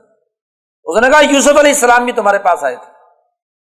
لیکن فواضل تم فی شکم مما جا کم بھی تم ہمیشہ شک میں رہے کہ پتہ نہیں یوسف نبی بھی تھے یا نہیں حتیٰ حالہ کا یہاں تک کہ جب یوسف کا وصال ہو گیا، فوت ہو گئے، تو کل تم تم نے اس وقت یہ بات کہی تھی، اے فرونیو کہ اب اللہ کوئی اور نیا رسول نہیں بھیجے گا۔ نہیں بس اللہ رسولہ کدالی کا یوزل اللہ من ہوا بصرف مرتاب۔ ایسے ہی اللہ گمراہ کرتا ہے ہر اس کو جو حد سے تجاوز کرنے والا اور علم کے حوالے سے شک میں مبتلا۔ ہے علم کی ضد شک ہوتی ہے۔ جہاں یقین نہ رہے پتیت نہ رہے، وہاں شک ہوتا ہے۔ اللہ دین یوجاد فی آیات اللہ بغیر سلطان عطام وہ لوگ جو اللہ کی آیات میں بغیر کسی دلیل کے جھگڑتے ہیں۔ کابورا مقتن عند اللہ۔ بہت بڑی بات کہ اللہ کے مقابلے پر فضول اور بغیر کسی دلیل کے جھگڑنا۔ کدال یتبا اللہ علا کل قلب متکبر جبار۔ ایسے ہی اللہ تعالیٰ ہر متکبر ظالم کے دل پر مور لگا دیتا۔ فرعون نے اس کو تو جواب نہیں دیا۔ بیٹے صاحب نے جب اللہ کی حقیقت بیان کی تو حامان سے کہتا ہے، فرعون، کہتا ہے، یا حامان میرے لیے ایک بڑا منارہ بناؤ۔ یا ہمان ابن لی سرحن اس منارے پہ میں سیڑھیاں چڑھ کر اوپر جاؤں اور جا کر میں دیکھوں کہ موسا کا خدا کہاں رہتا ہے۔ لالی اب لغ الاسباب۔ اسباب سماوات آسمان کی طرف میں جاؤں اور فعت طالع الا الہی موسا اور موسا کے خدا کو جھانک کر دیکھوں کہ کہیں نظر آتا ہے۔ ویسے میرا خیال یہ ہے کہ ان کا ابھی پیچھے تو سرے سے انکار کر رہا تھا، لیکن اس بیٹے کی تقریر کے بعد کہتا ہے کہ میرا گمان ہے کہ یہ ایسی جھوٹ بولتا ہے۔ لیکن اس بات پر تیار ہو گیا کہ چلو موسا کے خدا کو دیکھنا تو چاہیے جا کر۔ لیکن تکبر اور غرور سے کہتا ہے کہ ایک منارہ بناؤ، اس پہ چڑھ کر جا کر میں اللہ کو دیکھوں۔ قرآن کہتا ہے وہ کدالی کا زئی نہ سو عملی ہی۔ فرعون کی جو بد آمالی تھی، وہ اس کے سامنے خوبصورت ہو کر پیش ہو گئی۔ اور اسی کی بنیاد پر اس کا راستہ رک گیا۔ وما قید فرعون اللہ فی تباب۔ فرعون کی ساری سازشیں تباہ و برباد ہو گئی۔ وقال اللہ آ بنا یا قومی طبیعونی کم سبیل الرشاد۔ وہ جو ایمان لایا تھا، وہی اخناتون۔ وہ کہتا ہے، یا قومی اتبعونی احدی کم سبیل الرشاد۔ میری اتباع کرو، اس فرعون کی اتباع مت کرو۔ میں تمہیں سیدھا راستہ بتاؤں گا، سبیل الرشاد یا قومی، اے میری قوم، انما حاضر حیات الدنیا متا یہ دنیا کی زندگی تو محض استعمال کے لیے۔ متا عربی میں کہتے ہیں، اس چیز کو جسے استعمال کر کے ختم کر دیا جاتا، پھینک دیا جاتا۔ اور وہ ان الآخرت ہی دار القرار۔ آخرت اصل میں مستقل طور پر رہنے کا گھر ہے۔ جس نے برے اعمال کیے، اس کو بری سزا ملے گی۔ جس نے اچھے اعمال کیے الائے کے ید خلون الجنت یورزکون فیحا بغیر حساب۔ اس نے کہا، یا قومی، اے میری قوم مالی ادڑو کو مل نجات عجیب بات ہے، میں تمہیں نجات کی طرف دعوت دیتا ہوں اور تم مجھے جہنم کی آگ کی طرف دعوت دیتے ہو۔ تو نہیں النار۔ تم مجھے دعوت دیتے ہو کہ میں اللہ کا انکار کروں، شرک کروں، جس کا میرے پاس کوئی علم نہیں۔ اور میں تمہیں دعوت دیتا ہوں عزیز الغفار، ایسے خدا کی طرف جو طاقتور ہے اور معاف کرنے والا ہے۔ لا جرم، بے شک، انما تدعوننی الیہ لیس لہو دعوت فی الدنیا ولا فی الاخرتی وان مردنا الی اللہ، وان المصرفین هم اصحاب النار۔ جس کی تم دعوت دیتے ہو، یہ تو جہنم کی طرف جانے والی بات ہے۔ ان قریب فسا تذکرون ما اقول لکم۔ جو باتیں میں کہہ رہا ہوں نا، جب عذاب آئے گا تو تم میری ان باتوں کو یاد کیا کرو۔ کہ میں نے جو باتیں کہی ہیں، وہ کتنی درست تھی۔ وہ امری اللہ اپنا معاملہ تو میں اللہ کے سپرد کرتا ہوں۔ ان اللہ بصیر بالعباد۔ اللہ تعالیٰ اپنے بندوں کو دیکھنے والا ہے۔ قرآن کہتا ہے فوقاہ اللہ سیات ماما کرو جو انہوں نے سازش کی تھی، اس آدمی کو بھی اللہ نے بچا لیا۔ اور وہ کا بھی علی فرعون سو العذاب۔ فرعون کی پوری کی پوری جو طاقت و قوت تھی، اس کو ایک سخت عذاب نے گھیر لیا۔ دریائے نیل میں غرق ہوتا ہے۔ غرق کی تفصیلات پیچھے قرآن نے بیان کی ہیں۔ اور یہ بھی بتلا دیا کہ انار یعرضون علیہ غدوبم و اشیا جہنم کی آگ صبح شام انہیں احاطہ کیے گئے۔ اور قیامت کے دن تو اس سے بھی بڑا عذاب ہوگا۔ ادخلو اعلی فرعون اشد العذاب۔ اس دن تو بہت سخت عذاب کے اندر یہ مبتلا کیے گئے۔ تو قرآن حکیم نے اس صورت مبارکہ میں رجل مومن کی یہ تقریر نقل کر کے اس بات کی نشاندہی کی ہے کہ جو فرد ایمان کو قبول کر لیتا ہے، ایمان کے زیر اثر آ جاتا ہے۔ وہ اپنے دور کے فرعون کے مقابلے پر بھی سچائی کی دعوت دیتا ہے۔ اس کے خلاف بھی آواز بلند کرتا ایمان کی یہ بنیادی حقیقت، بنیادی اثر اور نتیجہ ہے۔ اس پر قرآن حکیم نے پھر آگے دلائل دیے ہیں کہ انا لنن سر رسولنا ولدینہ آمن فی الحیات دنیا ہم ضرور مدد کرتے ہیں اپنے رسولوں کی اور وہ لوگ جو ایمان لائے ہیں اس دنیا کی زندگی میں بھی۔ اللہ نے لازمی قرار دے دیا کہ ہم ضرور مدد کرتے ہیں۔ لنن سرو رسولنا ولدینہ آمن فی الحیات دنیا اور ویوم یقوم الشاد اور آخرت میں بھی مدد کریں اس کا مطلب یہ کہ جو مسلمان جماعت اس کی مدد اللہ ضرور کرتا ہے۔ اور اگر مدد نہ ہو رہی ہو، تو اپنے گربان میں جھانکنا چاہیے نا کہ ہم ایمان والے ہیں یا نہیں؟ کیونکہ ایمان والوں کی تو مدد اللہ نے کہا، فی الحیات دنیا ہم کرتے ہیں بلدین آمن ہمارے پاس نظریہ ویسا، ویسی جدوجہد، ویسی تاثیر، ویسا اقدامات ہیں یا نہیں؟ اگر ہوتے تو ہماری مدد ضرور ہوتی۔ یوم لا ينفع الظالمین معذرتهم اس دن کسی ظالم کی معذرت قابل قبول نہیں ہوگی۔ ان کے لیے لانت اور ان کے لیے عذاب ہو موسا علیہ السلام کا پورا واقعہ بیان کر کے نبی اکرم صلی اللہ علیہ وسلم سے کہا جا رہا فصبر آپ بھی صبر و استقامت سے کام لیجیے نواد اللہ حق۔ اللہ کا وعدہ ضرور سچا ہو کر آئے گا آپ کے ساتھ اور وسط فر لزمبک وسب بحمد ربک بالعشی بل ابکار استغفار کیجیے اور اللہ کی تصویر و تحمید بیان کیجیے قرآن نے اس پر پھر دلائل دیے ہیں کہ کیسے قیامت اور قیامت کے اثرات و نتائج مرتب ہوں گے۔ پھر انسان کی پیدائش کا پورا تذکرہ قرآن حکیم نے کیا ہے کہ کن مراحل سے گزر کر یہ بڑھاپے تک پہنچتا ہے اور پھر جو جہنم میں جانے والے ہیں، ان کی سزا کا دوبارہ پھر ذکر کیا ہے۔ اور سورت کے آخر میں پھر کہا دوبارہ فصبر ان نواد اللہ حق، صبر و استقامت سے کام لیجیے کہ اللہ کا وعدہ بالکل سچ ہے، جیسے موسا کو کامیابی دی، ایسے نبی اکرم صلی اللہ علیہ وسلم سے مکی صورت میں کہا جا رہا ہے کہ آپ کو بھی کامیابی دی جائے گی۔ قرآن حکیم کی اس کے بعد کی صورت ہے سورت حامیم السجدہ۔ اگلی صورت یہ بھی مکی صورت۔ ایمان کی حقیقت اور اس کے اثرات و نتائج۔ اور مالا اعلی میں اس ایمان کی بنیاد پر فرشتے انسانیت کی فلاح و بہبود کے لیے جو بات کرتے ہیں، اس کا تذکرہ پچھلی صورت میں اس صورت میں اس ایمان کی تعلیم و تربیت پر گفتگو قرآن حکیم نے کی تعلیم کا پہلا مسلمہ اصول یہ ہے کہ جس بچے کو جو تعلیم دی جانی ہے، وہ اس کی زبان میں دی جائے۔ تو وہ بات زیادہ اچھے طریقے سے سمجھتا ہے گرفت حاصل کریں۔ اب دیکھیے مالا اعلی کی زبان تو دنیا کی زبانوں میں سے کوئی ایک زبان نہیں۔ موسا کا مثلاً واقعہ وقوع پذیر ہوا۔ یہ کوئی عربی زبان میں ہوا تھا کہ قرآن نے وہ عربی کی زبان، وہ جملے نقل کیے ہیں۔ یہ رجل مومن کی تقریر ہے، یہ کوئی عربی میں ہوئی تھی؟ نہیں۔ عبرانی میں یا سریانی میں یا مصری زبان جو وہاں کی تھی، اس زبان میں ساری کی ساری گفتگو ہوئی۔ لیکن اس گفتگو کے تمام معانی اور مفاہیم ملا اعلیٰ میں پہنچے۔ اور ملا اعلیٰ نے انہیں آج یہاں بیان کیا ہے اربوں کے سامنے عربی زبان میں۔ اس کا مطلب یہ کہ پورا قرآن حکیم گزشتہ انبیاء کے جتنے واقعات بیان کرتا ہے وہ ترجمہ ہے۔ ترجمہ ہے ان تمام مفاہیم اور معانی کا جو ان انبیاء کی زبانوں کی شکل میں آئی۔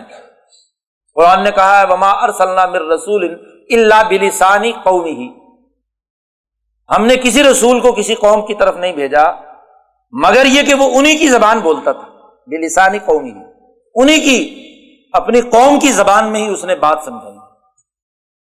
تو تعلیم و تربیت کا پہلا مسلمہ یہ ہے کہ جن کو تعلیم دی جانی ہے، ان کی زبان میں بات کی جائے، تاکہ بات اچھی طریقے سے سمجھ میں آئے اس لیے قرآن نے کہا کہ یہ معانی اور مفاہیم جو بالا اعلیٰ کے احکامات ہیں، معانی مربوزہ ہیں، ان معانی کو آج عربی زبان میں نازل کیا ہے تمہاری تعلیم و تربیت کی اس لیے اس صورت کا آغاز ہے، حامیم تنزیل من الرحمن الرحیم۔ یہ انتہائی رحمت اور شفقت کرنے والی ذات کی جانب سے یہ پیغام نازل ہوا ہے۔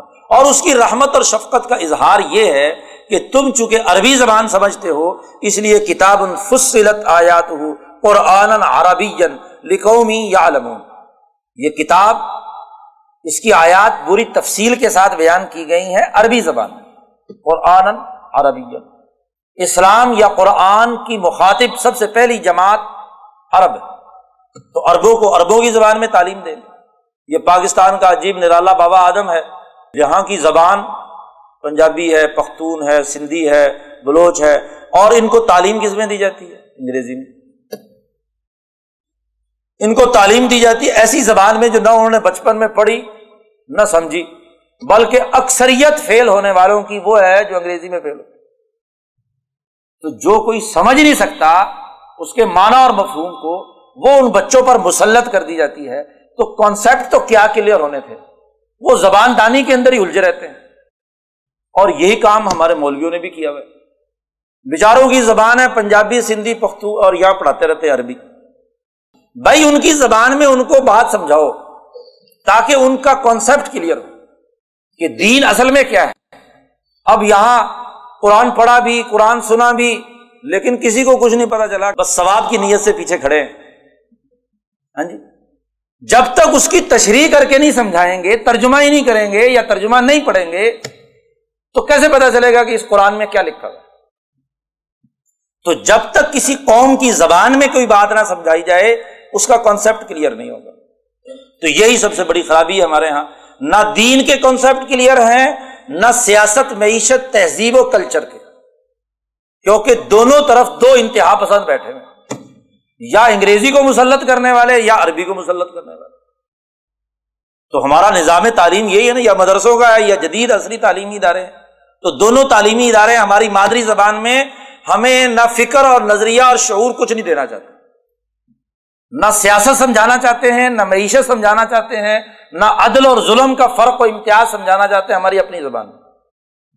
جو عام فہم ہو، ہمیں سمجھائے کہ جی یہ بنیادی کون قرآن کہتا ہے کہ تعلیم و تربیت کا اصول چونکہ اربوں کو مخاطب بنایا جا رہا ہے، اس لیے عربی زبان میں کتاب الفصلت آیات قرآن عربی قومی عالم بشیر و نذیر اور اسی سے ایک اور حقیقت بھی واضح ہو جاتی ہے کہ خود پورا قرآن حکیم ملائے اعلی میں ترجمہ ہوا۔ سریانی سے، عبرانی سے، مصری سے اور جو جو واقعات ہیں، ان واقعات جو جس جس زبان میں بھی وہاں گئے، ان کے معنی اور مفاہیم کو سامنے رکھ کر مالا اعلیٰ نے ترجمہ کیا۔ اب جس کا تعلق اس مالا اعلیٰ سے ہوگا، وہی اس عربی کا صحیح ترجمہ کر سکے گا نا۔ قرآن کے ترجمے تو بہت ہوئے تھے۔ لیکن جو امام شاہ ولی اللہ دہلوی نے اس کا فارسی میں ترجمہ کیا، تو اگر لوگ کہتے ہیں یہاں کے تمام محققین کہ اگر بالفرض قرآن فارسی زبان میں نازل ہوتا، تو جو ترجمہ شاہ ولی اللہ صاحب نے کیا اسی طرح ہوتا۔ اس کا نزول اسی طرح ہوتا۔ تو ترجمہ وہ کر سکتا ہے جس کا اس اعلی مقام کے ساتھ ربط اور تعلق تاکہ وہ ان معانی اور مفاہیم کو سمجھ سکے اور صحیح ترجمہ نہیں کر سکے۔ تو ہم نے یہ آیات قرآن کی نازل کی ہے قرآن عربی لقومی یا قوم، تاکہ وہ جان لے، اس کے علم میں تو آئے کہ اس کی اپنی مادری زبان میں کہ پیغام کیا ہے۔ بشیر و نذیرہ خوشخبری سنانے کے لیے اور ڈرانے کے لیے۔ لیکن اکثریت ایسی ہے لوگوں کی کہ لا یسمعون۔ ان کی اپنی زبان میں انہیں بات سمجھائے گی لیکن پھر بھی نہیں سنتے۔ کہتے ہیں ہمارے دلوں پر پردے پڑ گئے۔ کلو بناؤ فی اکن نتم مما تدعونا الیہ۔ وفی آزانی نہ وقر ہمارے کانوں میں ڈانٹ کانوں میں ڈانٹ دلوں پر پردے۔ اور وہ مم بینی نہ و بینی کا حجاب تیرے اور ہمارے درمیان پردہ ہے۔ ہم دیکھ نہیں سکتے۔ تو علم کے تین ہی ذرائع ہیں۔ دل، آنکھیں اور کان۔ اور اگر تینوں کے سامنے پردہ ہو، تینوں کے راستے رکاوٹ پیدا ہو جائے، تو بات کیا سمجھ میں چاہے ہم زبان بھی ہو، تو تب بھی بات سمجھ میں نہیں آتی۔ قرآن حکیم کہتا ہے کل ان نوا انا باشر مسلکم یو ہا آپ کہہ دیجیے کہ میں تمہاری طرح کا ایک انسان ہوں، لیکن مجھ میں اور تم میں فرق یہ ہے کہ مجھ پر وہی آئی ہے۔ یو ہا انما الہکم الہ واحد۔ ایک ہی تمہارا خدا ہے اور اس تعلیم میں جو دوسری بنیادی چیز ہے فستقیم الہی وسط استقامت۔ دیکھو، تعلیم و تربیت کے مراحل میں ایک تو اپنی مادری زبان میں، اپنی زبان میں گفتگو ہو تو نظریات کلیئر ہوتے ہیں کانسیپٹ واضح ہوتے ہیں، مفاہیم صحیح سمجھ میں آتے ہیں۔ اور دوسری بات جو ہے فستقیم اس علم و فہم کے اوپر استقامت، پختگی۔ یعنی جو بات آپ کو سمجھ میں آ گئی، وہ لوہے پہ لکیر ہونی چاہیے، وہ شک کی بات نہیں ہے۔ ایک علم آپ کو حاصل ہو گیا، وہ علم مشاہدے پر مبنی ہے، تجربے پر مبنی ہے، حقائق پر مبنی ہے، تو وہ دنیا میں وہ علم کا وہ بنیادی مفہوم پختہ ہونا چاہیے۔ یہ نہ ہو کہ جیسے استاد نے شاگرد سے پوچھا کیا پڑھا؟ اس نے ایک چیز پڑھ لی۔ دوبارہ کہا اچھا دوبارہ پڑھو، کیا پڑھا؟ تو کچھ اور پڑھ دیا۔ تیسری دفعہ پوچھا، مدرسوں میں ہمارے یہاں مشہور ہے نا، وہ ایک کتاب ہے مشہور، کنز الدقائق۔ استاد نے پوچھا، کیا نام ہے؟ اس نے کہا، کنز کنز الدقائق۔ اس نے کہا اچھا کیا کہا؟ اس نے کہا جی کنز الدقائق۔ اس نے کہا اچھا کیا کہا؟ کنز الدقائق۔ تو یہ جس میں شک ہو کہ پتہ نہیں یہ کنز ہے کنز ہے کنز ہے، کیا چیز ہے؟ تو جس علم میں شک ہو، وہ علم نتیجہ نہیں پیدا کر علم وہی معتبر ہوتا ہے کہ آپ دس دفعہ بھی پوچھے تو اس کا جواب وہی آئے۔ ریاضی کے قوانین طبیعت کے بنیادی قوانین وہ تبدیل ہو جاتے ہیں کسی کے پریشر یا دباؤ سے۔ نہیں، حقائق تو حقائق ہوتے ہیں۔ تو تعلیم کی دوسری بات یہ ہے کہ جو چیز آپ نے سیکھ لی، اس پر استقامت۔ اب چاہے دنیا ادھر سے ادھر ہو جائے، آپ اپنے اس علم سے منحرف نہیں اس کو فروخت نہیں کریں گے۔ علم فروخت ہونے لگ جائے۔ جانتے ہیں کہ یہ چیز ہے ایسے ہی۔ لیکن کسی سرمایہ دار کے دباؤ سے آپ نے اس کو کیا ہے؟ غلط کو صحیح بنا دیا یا صحیح کو غلط بنا دیا؟ یہ درست نہیں۔ استقامت بہت اونچی بات ہے۔ جو نظریہ آپ نے سمجھ لیا، جو فہم اور شعور آپ نے حاصل کر لیا، اب دنیا ادھر سے ادھر ہو جائے۔ آپ کے نظریے میں ابہام شک کی کیفیت نہیں ہونی چاہیے۔ فس تقیم وسط مشرقین قرآن نے پھر اگلے رقو سے دلائل دیے ہیں۔ اللہ نے آسمان و زمین پیدا کی۔ قرآن نے کہا اللہ خلق الرضا فی یومین۔ اللہ نے زمین دو دنوں میں پیدا کی۔ اور پھر آگے قرآن نے کہا، اگلے دو دنوں میں زمین کے اندر باقی تمام چیزیں، قدر فیہ اقواتا فی اربات ایام۔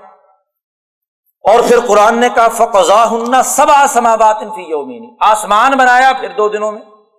وہ اوہا فی کل سمائن امرہ تو قرآن نے یہاں زمین بنانے کے لیے دو دن، آسمان بنانے کے لیے دو دن، اور اس زمین پر انسانوں کے لیے تمام وسائل اور چیزوں کی تخلیق کے لیے دو دن. اور ساتویں دن کہتے ہیں کہ جی آدم کو پیدا کیا.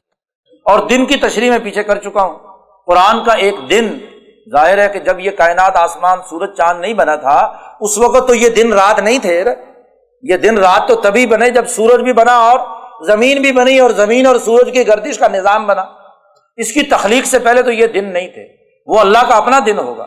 اور اس دن کی تشریح قرآن نے کی ہے کہ تیرے رب کے نزدیک ایک دن یا ایک ہزار سال کا ہے یا پچاس ہزار سال کا ہے۔ الفسنت مما تعدون۔ ایک ہزار سال جس کی تم گنتی کرتے ہو، یا خمسینہ الفسانہ پچاس ہزار سال کی بات کی ہے۔ پچاس ہزار سال ہو تو چھ دنوں کا مطلب تین لاکھ سال میں یہ کائنات وجود میں آئی ہے۔ اور اگر ایک ہزار سال کی بات ہو تو کم از کم چھ ہزار سال تو پھر بھی لگے۔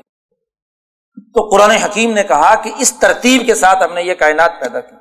پھر گزشتہ انبیاء کا تذکرہ کیا ہے، قوم عاد اور قوم سمود کی سزاؤں کا ذکر کیا ہے۔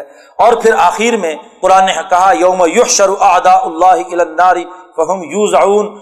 جب حشر میں تمام لوگوں کو اللہ جمع کرے گا، تو وہاں انسان کے اپنے جسم کی اعضا اور اس کی چمڑے گواہیاں دیں گے۔ اس کے خلاف قرآن حکیم نے اس کا تذکرہ کیا ہے، پیچھے بھی اس کی تفصیلات آ چکی ہیں۔ پھر یہی نہیں، بلکہ قرآن نے کہا کہ نہ صرف انسان بلکہ جنات ان تمام کو یہ تمام مرائل سے گزرنا ہے۔ اب یہ قرآن جو تعلیم و تربیت کے لیے آتا ہے۔ تعلیم و تربیت میں خلل ڈالنے کا طریقہ یہ ہے کہ پڑھائی ہو رہی ہو تو وہاں کوئی ڈھول ڈھمکا شروع کر دو، وہاں کوئی ڈرامے بازی شروع کر دو۔ تو تعلیم میں خلل پیدا ہوتا ہے۔ قرآن نے کہا بقول الدین کفر یہ کافر لوگ جو ہیں، لوگوں کو کہتے ہیں، لا تسما حاضل قرآن قرآن کو بت سنو۔ ولغ فی ہی اور شور شرابہ مچاتے ہیں۔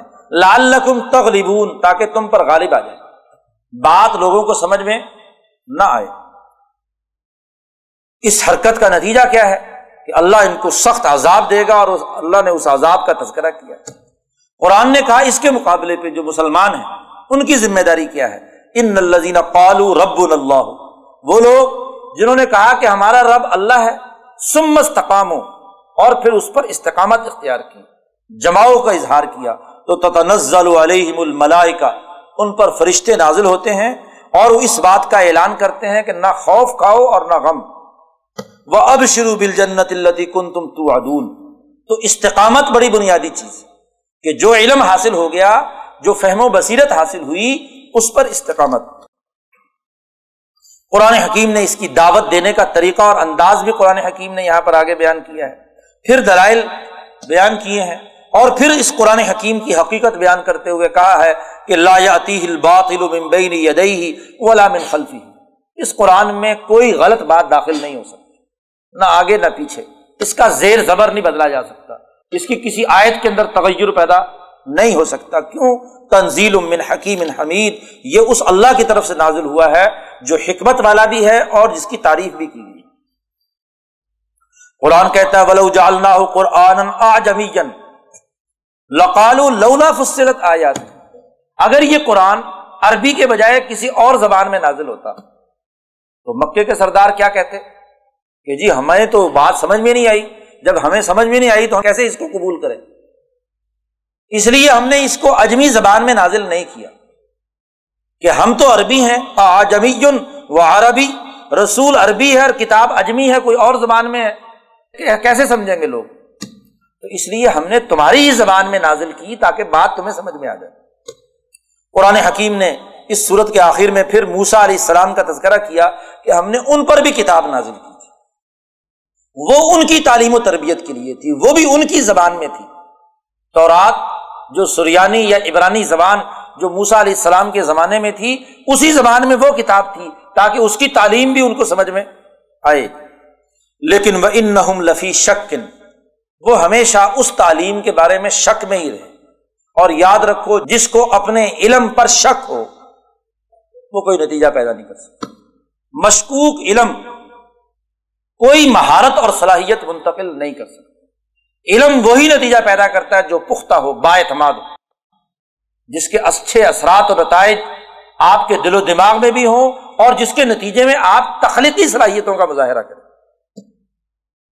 قرآن حکیم نے اس پر پھر بتلایا کہ کس طریقے سے اللہ کے پاس قیامت کا علم ہے اور اس قیامت کے علم کے اثرات و نتائج ان پر کیا مرتب پھر انسان کے کچھ رویوں پر بحث کی ہے قرآن حکیم نے اس صورت میں کہ لا یس ام السان من دعا الخیر و ام مسر فیوس القنوت کہ یہ انسان بھلائی اور خیر یا بال و دولت کے اکٹھا کرنے کی دعا کرنے میں کبھی اکتاہٹ کا شکار نہیں مال کی دعا کرنی ہو، مال کے لیے محنت کرنی ہو، دولت اکٹھی کرنی ہو، تو ہر وقت اس کے پیچھے بھاگتا رہتا ہے۔ علم و شعور، فہم و بصیرت کے حصول کے لیے تو کوشش نہیں کرتا۔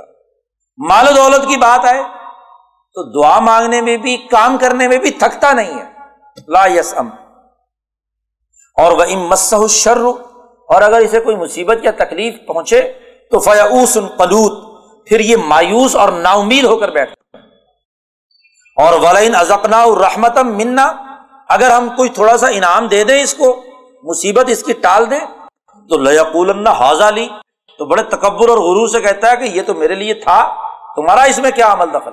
تو تکبر اور غرور کرتا ہے۔ قرآن حکیم کہتا ہے کہ جب اس انسان کو کوئی چیز نعمت والی مل جاتی ہے، تو آ رضا ونا آ بھی جانے بھی اعراض کرتا ہے اور گردن موڑ کر بڑے تکبر کے ساتھ چلتا ہے۔ اور جب مصیبت آتی ہے تو فضو دعا ان عریض تو بڑی لمبی لمبی دعائیں مانگتا ہے۔ آدھے آدھے پونے پونے گھنٹے کی، گھنٹے گھنٹے کی دعائیں مانگتا ہے۔ یہ لمبی دعائیں مانگنا بھی قرآن نے کہا ہے کہ یہ کیا ہے؟ نفسیاتی بیماری۔ وائزا مسر فضو دعا ان عریض ساری تفصیلات یہ بھی دے دے، یہ بھی دے دے، یہ بھی دے دے، یہ بھی دے دے۔ حوی سے نہیں ختم ہوتی۔ اس لیے نبی اکرم صلی اللہ علیہ وسلم نے فرمایا کہ دعا کے اندر اجمل الطلب، اپنی طلب کے اندر اجمال رکھو۔ مختصر دعا ہو، جامع دعا ہو، اور اس کے اندر بنیادی چیزیں مانگو۔ یہ جی فلانی بھی اور فلانی بھی ساری چیزیں ادھر ادھر کی، وہ تمام اس کو اندر شامل کر لینا، تفصیلات ایسی ہو ایسی ہو ایسی ہو ایسی ہو۔ یہ ساری تفصیلات کی شرطیں لگا دینا، یہ درست بات نہیں۔ فضو دعا ان عریض تو یہ بڑی بڑی دعائیں مانگتا ہے جب اس کو مصیبت پڑتی ہے۔ اس لیے اعتدال کی حالت پر رہنا چاہیے۔ قرآن حکیم نے فرمایا کہ دیکھو سن آیاتنا فل آفاق وفی انفسم الحق۔ ہم ان کو ان قریب اپنی نشانیاں دکھائیں گے پورے آفاق میں، پوری کائنات میں۔ اور ان کے اندر بھی ہم ان قریب ان کو دکھائیں گے۔ حتیٰ یہ الحم الحق، تاکہ یہ بات واضح ہو جائے کہ جو قرآن کا پیغام آیا ہے وہ حق، جس میں شک کی کوئی بات نہیں ہے۔ تو واضح دلائل ان کے سامنے ہم رکھیں تو قرآن حکیم نے یہاں عربی زبان میں قرآن کو نازل کر کے اربوں کے لیے تعلیم و تربیت کو بنیادی اہمیت دی یہ سب سے پہلی جماعت وہ تھی۔ اور پھر دوسری بات تعلیم و تربیت کے حوالے سے استقامت کی کہی کہ جو بنیادی یا حق علم ان کے پاس آ گیا ہے، اس پر اس طرح جتنی استقامت ہوگی، اتنی ہی کامیابی ہوگی۔ اور تیسرا، اس علم کے بارے میں کسی قسم کا کوئی شک و شبہ جو علم کے منافی ہے، اس کو برے کار نہیں آنا چاہیے۔ پھر انسان کو اس علم کے حصول یا تعلیم و تربیت میں جلد باز نہیں ہونا چاہیے۔ ذرا سی مصیبت اور مشقت آئے تو چیخنے چلانے لگ جائے۔ ذرا سا کوئی تھوڑی سی فراخی یا کامیابی ملے تو اطراہٹ اور تکبر کا شکار ہو جائے، تو یہ دونوں باتیں نہیں ہونی چاہیے۔ اعتدال کی حالت، میانہ روی کی حالت، فہم و بصیرت اور عقل و شعور کے ساتھ علوم کو سیکھنے، سمجھنے اور ان میں مہارت حاصل کرنے، ان پر استقامت کرنے کی جدوجہد اور کوشش کرنی چاہیے۔ تو اس کا بنیادی مقصد، اس صورت کا تعلیم و تربیت اور تنظیم، نظم و ضبط اور ڈسپلن قائم کرنا ہے۔ اجتماعیت قائم کرنا ہے، استقامت یاد رکھو یہ استقامت اجتماعیت کے بغیر نہیں ہوتی، نظم و ضبط کے بغیر نہیں ہوتی۔ تو اس نظم و ضبط، استقامت، تعلیم و تربیت اس صورت کا بنیادی موجود ہے اب اس تعلیم و تربیت پر سیاسی نظام کیسا ہوگا؟ اس کی تفصیلات اس کے بعد جو صورت آ رہی ہے، صورت الشورا میں اور معاشی نظام کیسا ہوگا اس کے بعد والی اگلی صورت میں۔ کل ان شاء اللہ سنیں گے اور اس پر گفتگو کریں گے۔